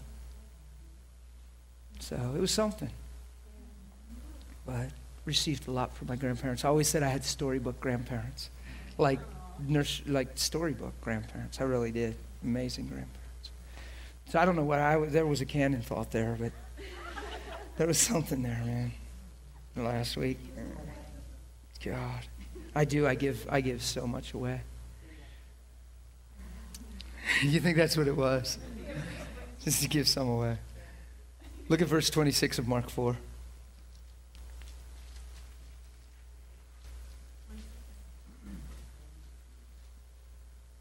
Man, when you approach people in public, it could be the smallest thing. It, it, you just don't understand what people are going through, how God's working in them. You don't have to figure it all out. Just be sincere. Let your love be sincere without hypocrisy. You'll find there's testimonies down the road that say, Oh my goodness, God loves me so much. I didn't know what was going on, but one time there was this lady, she walked up to me and said, and it struck me, but it didn't click. And then a month later, somebody came up and, and then it started to make sense. I thought, oh my God, is this you, God? And then this man walked up and, oh my God, and now they're born again and they're sharing their testimony. Walked up to a lady in a grocery store to pray for her and encourage her, and she said, Now this is really strange. I have never been prayed for in public. And I was out of town, it wasn't in, in my hometown. I, she said, I have never been prayed for for anybody in public in my life. And nobody ever just approached me praying. She said, You are the third person in a month. Wow. Isn't that sweet? That encouraged me in a lot of things, but it's making a statement to her. You see how it works? And it might look small on the outside, but it's not. That's where we'll be deceived. And we think what we're doing is insignificant. And then we do that debriefing thing and think we need to have a better plan. Well, you know, I know what we'd have done with our ministerial prowess nowadays. We'd have sat Jesus down and tried to help him. Because we do it all the time. We'd have tried to tell him why he could be more effective. Wouldn't we? at the end of his ministry, we'd have weighed fruit and probably tried to tell Jesus why he could have done a whole lot better. yeah, oh God, we won't even touch that one. I'll leave that one on the front row. but I understand. That's between us, guys. It's all right. But here's what Jesus did his whole ministry he sowed seeds. His whole ministry, he sowed seeds and ministered the truth into the hearts of men so that Holy Spirit could work and lead men concerning sin, righteousness, and judgment. You get it? Holy Spirit's the one that saves people. You don't save anybody. You give them a real encounter with Him, with love. You sow seeds, you water seeds. Sometimes you're watering eh, eh, instead of sowing. It doesn't matter. You don't have to even know that. Be sincere and love people. Babies are conceived in a womb and they camp out there for a while. And there's a time to be born. God is cultivating and nurturing hearts. You say, yeah, but time is short. Well, don't let that intellect take you apart from faith and the mercy of God. He didn't blow the trumpet yet because one more might be saved. You be patient. You keep doing what God's telling you. You live upright and be sincere. There is people that are trying to get people saved, and, and, and especially in the workplace, and tell people, I worked with folks like this that took a stand in religion and tried to convict people and tell them why they needed saved, and their very life was the reason people wouldn't receive their word. Their attitude, their condemnation, their very life. I had a real breakthrough with the guy when I worked because I had a guy like that at work, and then he came and talked to me right away because he wanted to know what's going on with me, and he wanted to kind of set me straight in a couple things. And I was like, oh my gosh, I didn't know nothing. I was just saved, and all I was was just a smiling mess, and I was just at peace, and I knew God was real. And so I couldn't really hold a conversation at the time. It was months down the road, he came crying and said, I've been a confessing Christian for 20 years, and your life makes me cry. I'm so convicted, I've questioned what I even am. That's what he did. I said, Well, don't be condemned, friend. Just man, if you're getting a good message through this, learn and grow and, and live for him. He can make up for anything. Don't don't beat yourself up. Thank God you're hearing truth if this is truth to you. And I didn't know how to respond to him. But my life changed his 20 year mind. And I was just, right? So God is birthing people, God is grooming people, God has them in his spiritual womb. You'd be amazed what's going on in the minds of men all the time. Just because God loves people, there's conviction on the earth. When I wasn't right with God, I knew it every day. Why? Because the I love you never turn off. If he turned it off by, by sheer instinct, like a brute beast, I'd have walked right into darkness, the Bible says. But God just whispered, love it. I get so mad sometimes at conviction. When I was 19, I threw my Bible against the wall, screamed at it like it was a man said, I wish I didn't know what you said. You make me so mad. You're always in my face. You're always in my way. I'm screaming at my Bible as a 19 year old kid in my bedroom. Loud screaming. You're always in my face. You never let me do what I want to do. You're always in my way. And I slammed it against the wall. 19 years old. What a knucklehead. God said, Oh, you little goober, I'm going to get you. he, didn't, he, didn't, he didn't say,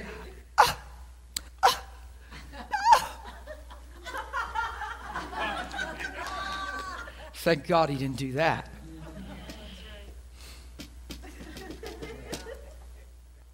Thank God on the day that I repented, he didn't say, Oh, back now, huh? That's how it worked for you the last bunch of years. You think I forget what you said when you were 19? He didn't hold me to that. He didn't bring that up. I just remembered it later, and it made me cry all the more. Because you can't change God's love. Who knows I shouldn't have did that and didn't need to do that. Who knows God's way bigger than what I'm going through in my emotional ridiculousness. Who knows God is way deeper than my emotional outburst. Who knows that Father, forgive them, they know not what they do, is still chiming before the throne. Oh, who knows the blood is speaking? The blood is saying, I love that boy. He's not what he seems. Don't take him face value. There's more to his life than that. Yay. That's what the blood's saying. It's called mercy. Isn't it amazing? The night I got saved, God didn't come and say all kinds of other stuff and hold me accountable. And my heart was already broken. He doesn't, my heart was already repentant. It, I was a changed man just because of what I saw and yielded to. He didn't have to bring that up, He just moved it away. Isn't that sweet? So we ought to let it be all moved away. Amen? Just a side thought. The kingdom of God, verse 26. Mm-hmm. There's so many good things in this chapter. Oh, I'm backtracking here. It's not healthy. because of the time. this is my last day this week. I didn't get too far today. Let's just Let's just look at verse 21. So he said to them, Is a lamp brought to be put under a basket or under a lamp under a bed? It's to be set on a lampstand. A light's lit to shine, right? So this little light of mine, I'm going to let it shine. It's not to be, is it not to be set on lampstand? For there is nothing hidden which not be revealed, nor, and I understand the context of what he's saying right now, uh, but the bottom line is what you can pull out of this is you're lit up to shine. Hidden will not be revealed, nor has anything been kept secret, but that it should come to the light. So if you want to actually look at that in your Christian life and confession, you haven't come to the light to be hidden. You've come to the light to be seen. Amen. And you're not trying to turn yourself on and shine on people. You have a relationship with God and you're lit up in Him and you're walking in love, and that's light in a dark world. It's His divine nature in the midst of the corruption of lust and selfishness. It's considering others more highly than yourself. It's living in goodness and kindness and tender mercies. It's manifesting the nature of God. It's doing things sometimes for people, and they can't get over why you would do it for them. It's people that have mistreated you, and all of a sudden you just step in and, and don't even think deep about it, and you just help them get through something or help them with something. And all of a sudden they're thinking, why are they helping me? Because they're expecting you to have feelings because of the way they've been. And that stuff crushes stuff love and light and all that. Oh, it crushes stuff. I said to the guys that I worked with, and I said, man, you guys are still mocking and persecuting, but I know when you get alone, every one of you, when you're away from the strength of your numbers, your wheels are all spinning. Your lives are all in front of you. And they're all just like, when your coworkers are doing that, Jesus is in the room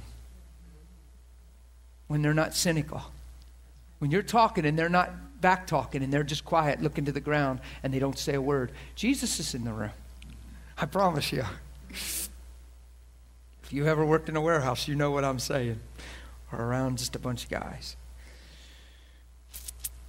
The kingdom of God.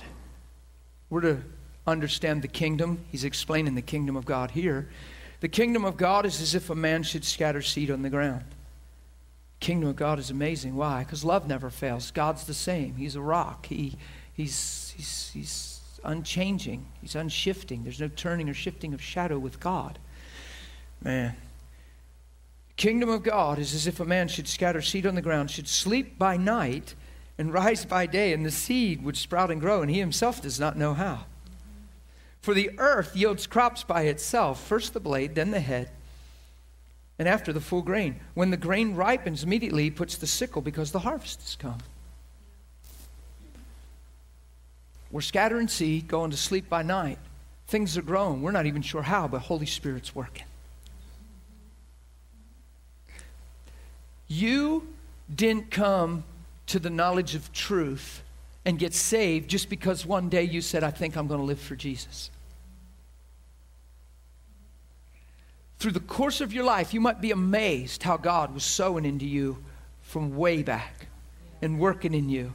And sometimes it was making you more frustrated, and sometimes you got all the more rebellious, and sometimes you this and that. But God never relented and never backed off on love. And He wooed and grace, and He talked and He spoke wisdom, and He changed your mind, and He drew your heart to Him, and you surrendered.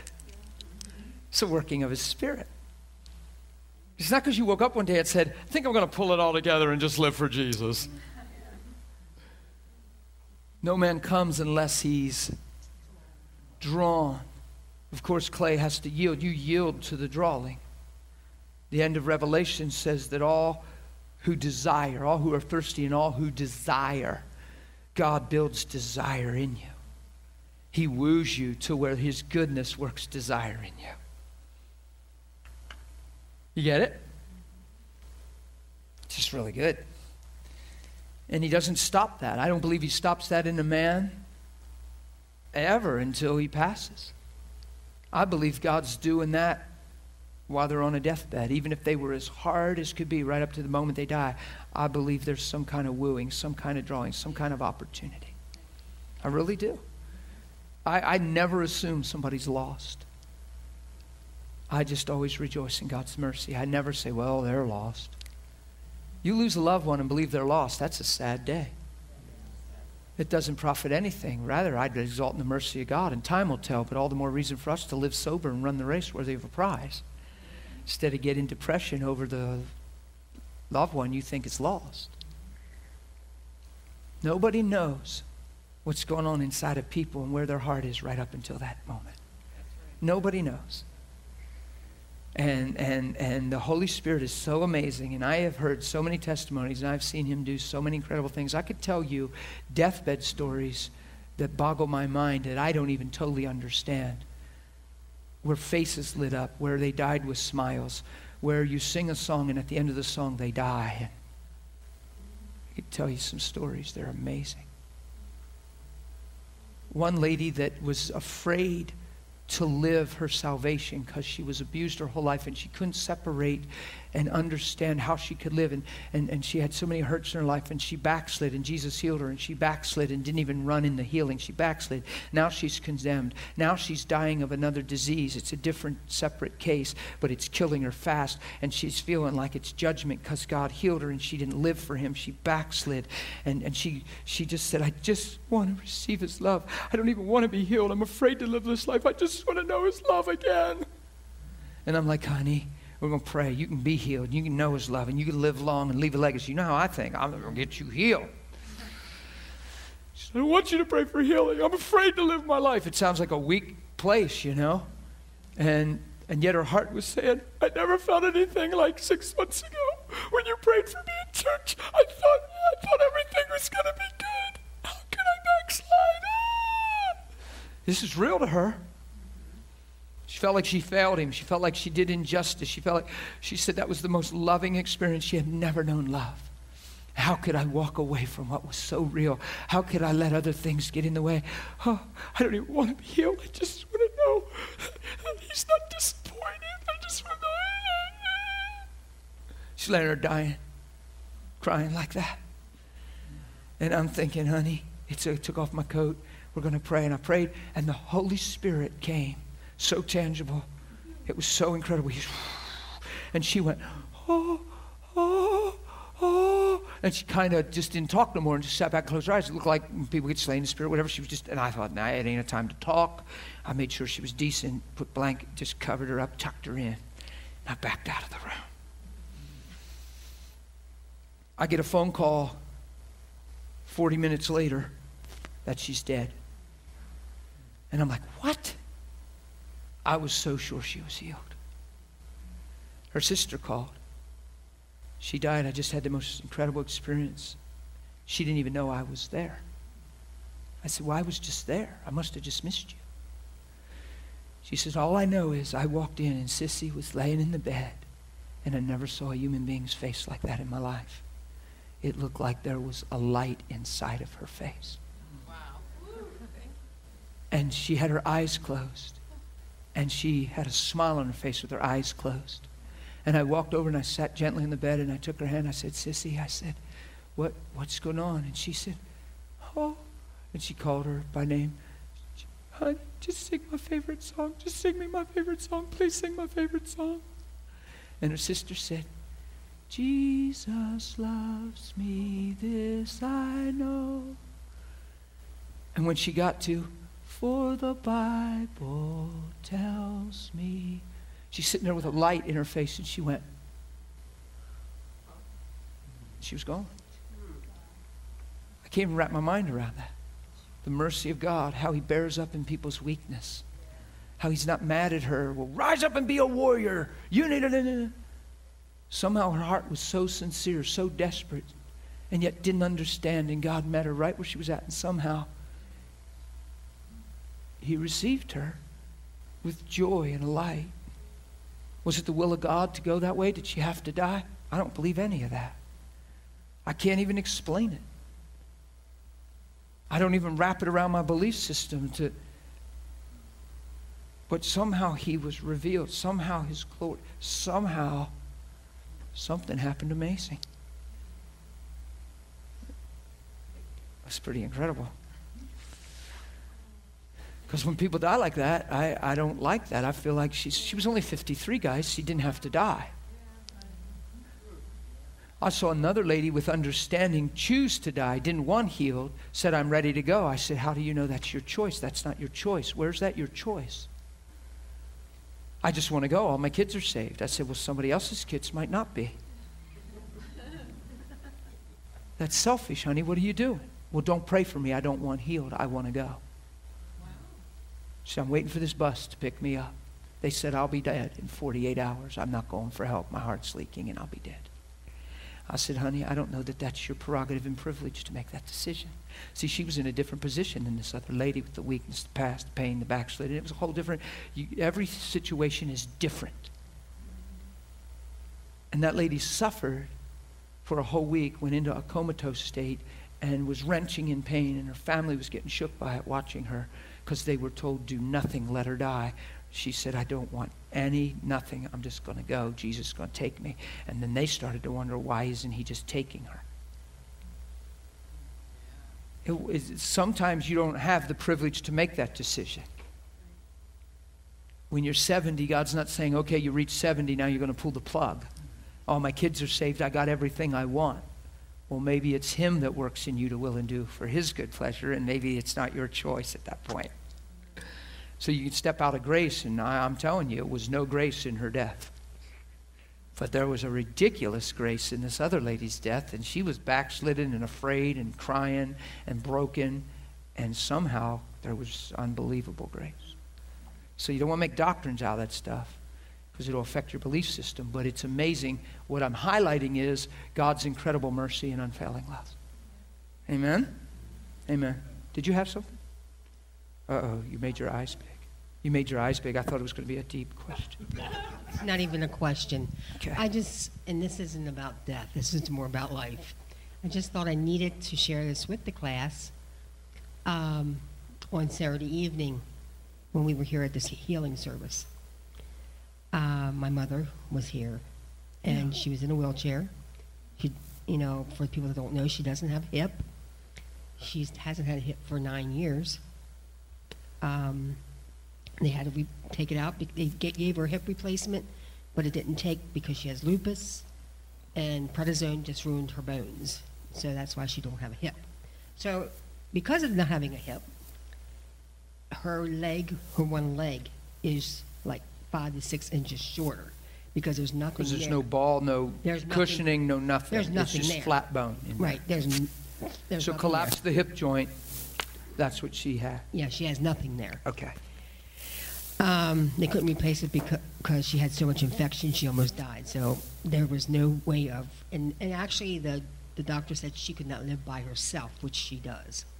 However, she came Saturday evening, and when you had called people up, you know, for prayer, Sure. She wheeled herself up Wow.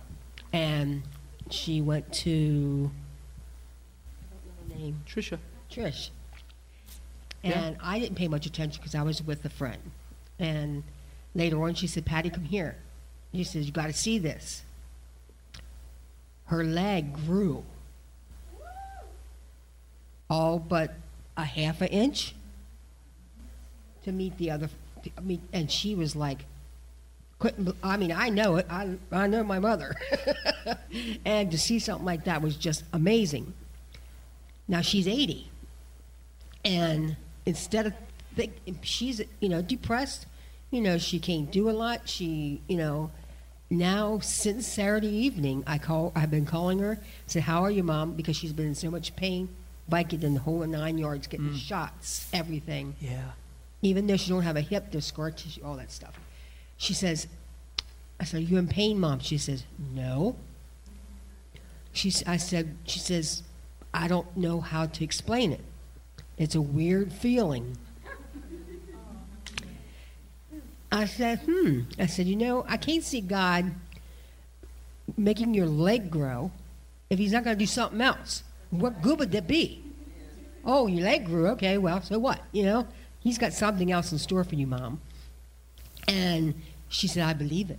Before she was like, she wants us to bring her walker into the house. She, she drives on an electric wheelchair. She wants us to bring the walker in because she wants to try to walk. Mm. Now, this is a woman who has to transfer all the time. Right, She right. wants to try to walk. With no hip, yeah, you couldn't walk, so she wants to try it. She feels like God is recreating and building a hip in her. Absolutely. Now, she hasn't told many, eh, you know, anybody about it. And there was two people in where she lives says, "What happened to you? You look so different." Isn't that something? Mom says, "What do you mean? Your face looks different. Everything looks different." This morning, she says to me, "I was on my way here." I said, "Mom, how you feeling?" She told me the same thing. I said, "Well," she says, "Patty, more than that happened to me Saturday night." She said, "I can't explain it quite right to you." She said, "But I have such hope." Oh my goodness. I know. She says, I have such hope. And I, I, I have a better outlook on things. And I mean, she was just like, but before, day before, that's, what are you doing? You know, Right. she, you know, woe on me. I mean, but I understand it because of having to be by herself all the time. But It's awesome. Changing. Yeah. I, I remember mom sitting there. She was really listening to the message. she says, She I've never seen a man like that in my life. Well, she was. That's what she said. yeah, neither did I've most never people. seen a man. she was. She was like this. At that, that service, she was like, she just had a look on her face like a child. Yeah. And she was hanging on every word. Isn't that cool? So it's truth and it's God and He's ministering and He's sowing seed. So here I am. Look at this. Look at this. The testimony is so timely. Watch, because we're wrapping up here. I'm just preaching. All I'm doing is preaching, but look what God's doing. Way bigger, way bigger than you can imagine. Sowing seed. Right? She's praying. We see what we see, but there's more that meets the eye. We ought to always be encouraged and have so much hope and be excited because the kingdom's in us and we're giving him to people. Amen? I know a testimony of a girl that was born without bones from the waist down, was prayed for, and in three days, three days, she had complete bones from the hips down in three days. It wasn't right away, but on the third day, she got up and walked and never had bones in her body. Was laying limp for four years. She was a four year It wasn't a lady, it was a four year old girl. And uh, she just got up and walked. Three days. No bones from here down. Born without any bone structure. Just limp flesh. And Jesus built bones in her for three. Now, he could have just went and did it. But it's three days he did it. I, there's just something cool about it. It's just, yay. So we just always stay faith. So here's the deal. Let's just do this. So what I'm doing is I want to stay real simple on just loving people and touching people. You're not trying to win the whole world and turn the world upside down. You're not just thinking big things, trying to get just get the paralytic healed. In essence, I understand the paralytic needs healed. There's a place for us to continue to walk in that anointing and see that thing happen more. But let's just grow in love. Let's start loving people and touching people as we go and, and, and, and being encouraged to asking people if you could pray for them. The worst they can mostly do is tell you no. I mean, I've had people say nasty things to me at times, and I'll just come back with something so soft and so humble, it'll actually make them feel bad for acting that way, and they'll even let you pray for them. I can't tell you how many. I had one lady say, Boy, you're really nosy, aren't you? Like you need to mind your own business. Why do you care? Why are you so nosy? I said, Honey, I'm not nosy at all. I said, Jesus changed my life a few years ago, and he's caused me to really love people and see the value of people. I was hoping I could pray for you. And as I was talking, I realized she grew up in the church and had left her heart get hard through life and actually had Christian roots. And all of a sudden, she was affronted for her attitude and disposition and actually felt terrible in her mind and heart for how she just treated me because of my intention. And it, it actually revealed where her life had drifted. But I didn't, I didn't address all that. I saw that. I knew God was addressing that. My place is to just love her, not set her straight. So I just loved on and prayed for her. Jesus came, his presence came over and healed her. It was beautiful. And she lashed out at me and still got healed. Some people, one man, I asked him to pray. He said, Man, get out of my face. I don't even know you, man. He was in the city. The Lord said, Go pray for him, gave me a word of knowledge. I shared the word of knowledge, and he, he blew me off, even though I knew yelled at me. He said, and I said, listen, man, this is true. I know it's true about you. I heard it in my heart. Man, what don't you understand? Get away from me. I don't even know you, man. Get out of my face. That's how he talked to me. And I said, Well, no, it doesn't work like that. It's not that simple. My heart's moved towards you. God has his eye fixed on me. And a lady intervened, came to the doorway, and said, Man, how do you know about his leg? And I said, You caught that, didn't you? I said, he's really, he's obviously been through a lot and he's an angry man right now, but he's missing the whole point. You actually saw that and heard that. Do you know about him? Can you help me? And he's just sitting there like this. and she told me the story, and then she yelled him, yelled at him and said, Why are you acting like this? Can't you see this man's here for good?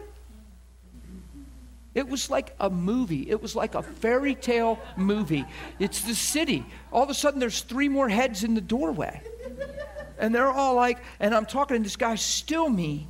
And, and they said, Why are you treating him like that? This man's here to help you. And da, da, da. you need to knock it off and let him pray for you. Can't you see? He's a man of God. He's sent from the Lord. They're his friends now who aren't even thinking Jesus are telling him this. So here's what he does. All right, man, all right, just go ahead, man. Go ahead, pray. That's what he did. Now, that's not all that anointed. And if you're a woo kind of person, you're in trouble because the music's not right right now. Said, Go ahead and just pray, man. So, with all my heart, I took the front of his knee and leg and prayed. He was hit by a car when he was six or eight, broke his femur bone and didn't have medical care and stuff, and just kind of they nursed him and stuff, and he, he walked real bad. So, when I asked him to get up and walk, he, he was like, that's how he walked. It was that dramatic. And I was like, oh my goodness, my heart broke. I said, is that the way you've always walked? That's it, man. That's, that's what I got. That's the way it's been forever, man. He's just mad. And his friends, I looked at him and they said, he's always been like that since a little boy. Something broke in me. Here's this guy being so obstinate. He doesn't understand life has taken its toll.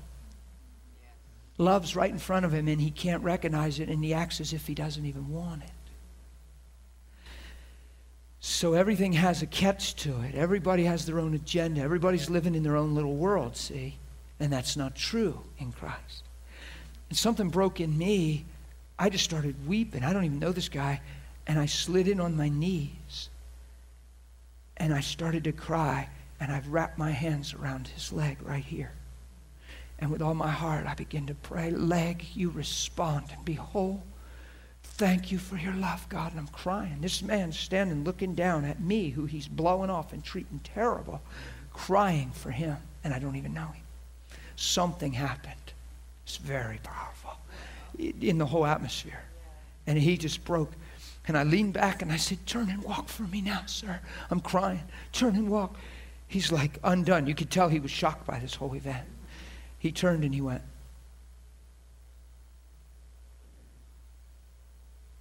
like that. And I said, I stood up. I said, Yeah, you feel that, don't you? It's just, it's neat. You're very, because he's just all over me like that.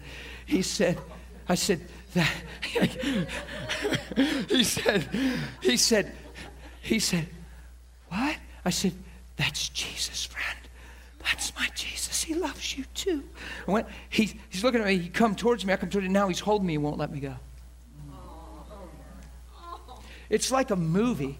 it was it was ridiculous like a movie it was like so now there's other people in this other doorway there's this lady in the chair that i really didn't notice a door down watching the whole thing and she's just sitting there and she's been inundated arthritis enough she had put on weight and a lot of weight over there she was very very overweight and probably just sitting a lot because of her condition and and and she couldn't lift her arms she said to me can you help me too And I'm like, and I walked over. I said, "Honey, what's going on?" And and and she had become just a very heavy woman. I'm not being crude. I, I wasn't sure how much mobility she would have just had because she had gotten very large. And, and and she said it's arthritis. She said, and she made a comment about I have been immobile and I put on so much weight, but it's gotten to the point I can't even lift my arms up at all. I said, "You mean right now you can't lift your arms?" She said, "She went." This is as high as they go. And she lifted them like her arms, like nothing. And I said, Oh my goodness, all these people are watching this man standing there, prayed for her, and said, Lift your hands, honey, high above your head. She goes straight up like this and just starts. She's bawling. And the, it was such a move of the presence of God. And I started to share with the people and, and, and pray. And this Spanish girl says, Don't you see what's happening, guys? The Lord sent this man here. He sent him here so that we turn from our ways and turn back to God. And I'm like, this is like a movie. And I was like, yeah. And then I picked up from there and really preached and shared and still didn't pray the prayer to go to heaven with any of them. I shared what God was saying and what this young lady just said. Do you realize? And you, sir, you've been hurt and you've left life take its toll. And a man comes and loves you and you can't even receive it because life has repositioned you. But yet God is the same and loves you. And I'm preaching like, and they're like, and I began to hug them all, and they're crying and hug them all and love them all. And I said, Have an amazing day. Go after Jesus. Live with him and for him for all with all your heart, da da da, whatever I said. And I turn and walk away. Now, see, we think that I missed it because I didn't pray the prayer. You didn't lead them to the Lord. I gave them the Lord. Right. Holy Spirit is a very big boy. And he knows exactly what to do now. See, because that that is serious plowing ground and serious seed. We planted a whole we planted a whole crop. We probably watered and seeded. But who gives the increase? God. If they'd have said, Sir, what must we do to be saved? That's an easy response. But I promise you, I wouldn't have prayed a prayer to go to heaven. I'd have took them to some water. See, that's where we need challenged in the church. I'd have talked about death to live and denying themselves. And what you must be, do to be saved is give your life back to Him. And let's go find some water and let's baptize you so you can be born again. It's not a quick prayer to go to heaven, and then life's the same. It's the transformation of life. I don't lead people in a prayer to go to heaven without taking them to water. I've baptized a whole lot of people in hotel swimming pools. A lot. I go to the desks and ask the clerk if I can take them in. I'm staying in room such and such. Now, they're not here, but, but it would be a great honor because of water baptism. Do you understand? And most of the time they're like, oh, okay. I say, well, they've just surrendered their life to Jesus. It's very important. If you could give us the liberty of the hotel, we'd be grateful and thankful. And I've never been told no. We've taken as many as 12, 15 people into a hotel swimming pool that they weren't staying in the hotel, I was, and took the whole crew in and baptized as many as six, seven, eight people at a time. Hmm. I took a teenager to the hotel bath, uh, bathtub in the room, a teenager from New York, not while he was 19. And we were in Florida, but he was in New York. I was talking to him, and he said, Dude, I need, I need this. I need saved, man. I need my life free. I said, Let me tell you something. It's not a prayer to go to heaven. And then, I hear what you're saying. I need this. I said, Let's go to the bathtub. I'll fill it up. We're going to baptize you. You ready to surrender your life? Yes, sir took him in the room into the hotel bathtub, filled it as far as I could, and I talked to him about what you're doing, and he crossed his arms like this, and I slid him down under. And when I brought him up, the holy presence of God came over the water that I had to back out of the room. And the Lord said, I'm here to father him. Leave me alone with him. And it was so holy, he couldn't even, he just went, and I said, That's your father now. He loves you. He's going to father you. He wants to talk with you. I'll see you later. I slid out. He was in that bathtub for about 40, 45 minutes, never moved. When he came out, his face, like you said about your mother, totally changed. He didn't even look like the same boy. but we're sowing seeds. Sometimes we're reaping where we haven't even sown. But somebody sowed. That's why you're reaping. You're not reaping because you're a hotshot evangelist. You're reaping because somebody sowed. You're not reaping and then holding conferences how to reap.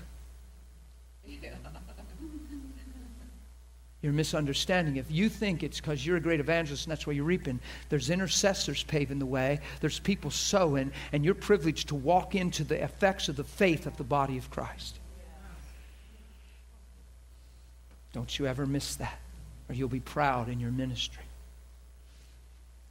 Boy, I don't know why I said that so sharp, but boy, that one felt sharp. For the earth yields crops by itself, first the blade, and, then we sickle. Last one, I know we're late. I, am trying to quit here. I just let me just read this one thing if you have three minutes here. To what shall we liken the kingdom of God, or what parable shall we picture it? It's pretty intense. This is the parable we should picture the kingdom of God. It is like a mustard seed, which is when it was sown on the ground, is the smallest seed of all seeds on the earth. Oh, so you could see it's so small, it's too insignificant to plant. But when it is sown, when that small little seed is sown, comma, guess what happens to it? When it's sown, what? It grows. Come on, be simple with me. When it's sown, it grows. It grows up and becomes what? greater than all the herbs, shoots, out large branches, the birds, the air. There's a principle there. You can say, yeah, well, the context he's talking is this and that. Well, he's saying the parable of the kingdom of God, and how should we picture it like this? You take a small seed and you place it in the hand of God, sown in love by faith, and you can't possibly measure it because the Spirit of God is now moving. So sow seeds everywhere you go. Just love people. Just just just quick little we're going to talk more in this school about actual practicality. I didn't get to it today. I wanted to. I just didn't i don't know where we went.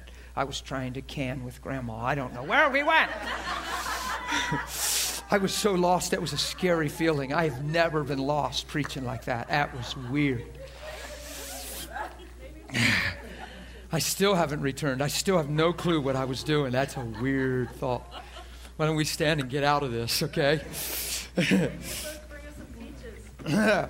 I didn't hear that. I, but, but maybe he'll say that.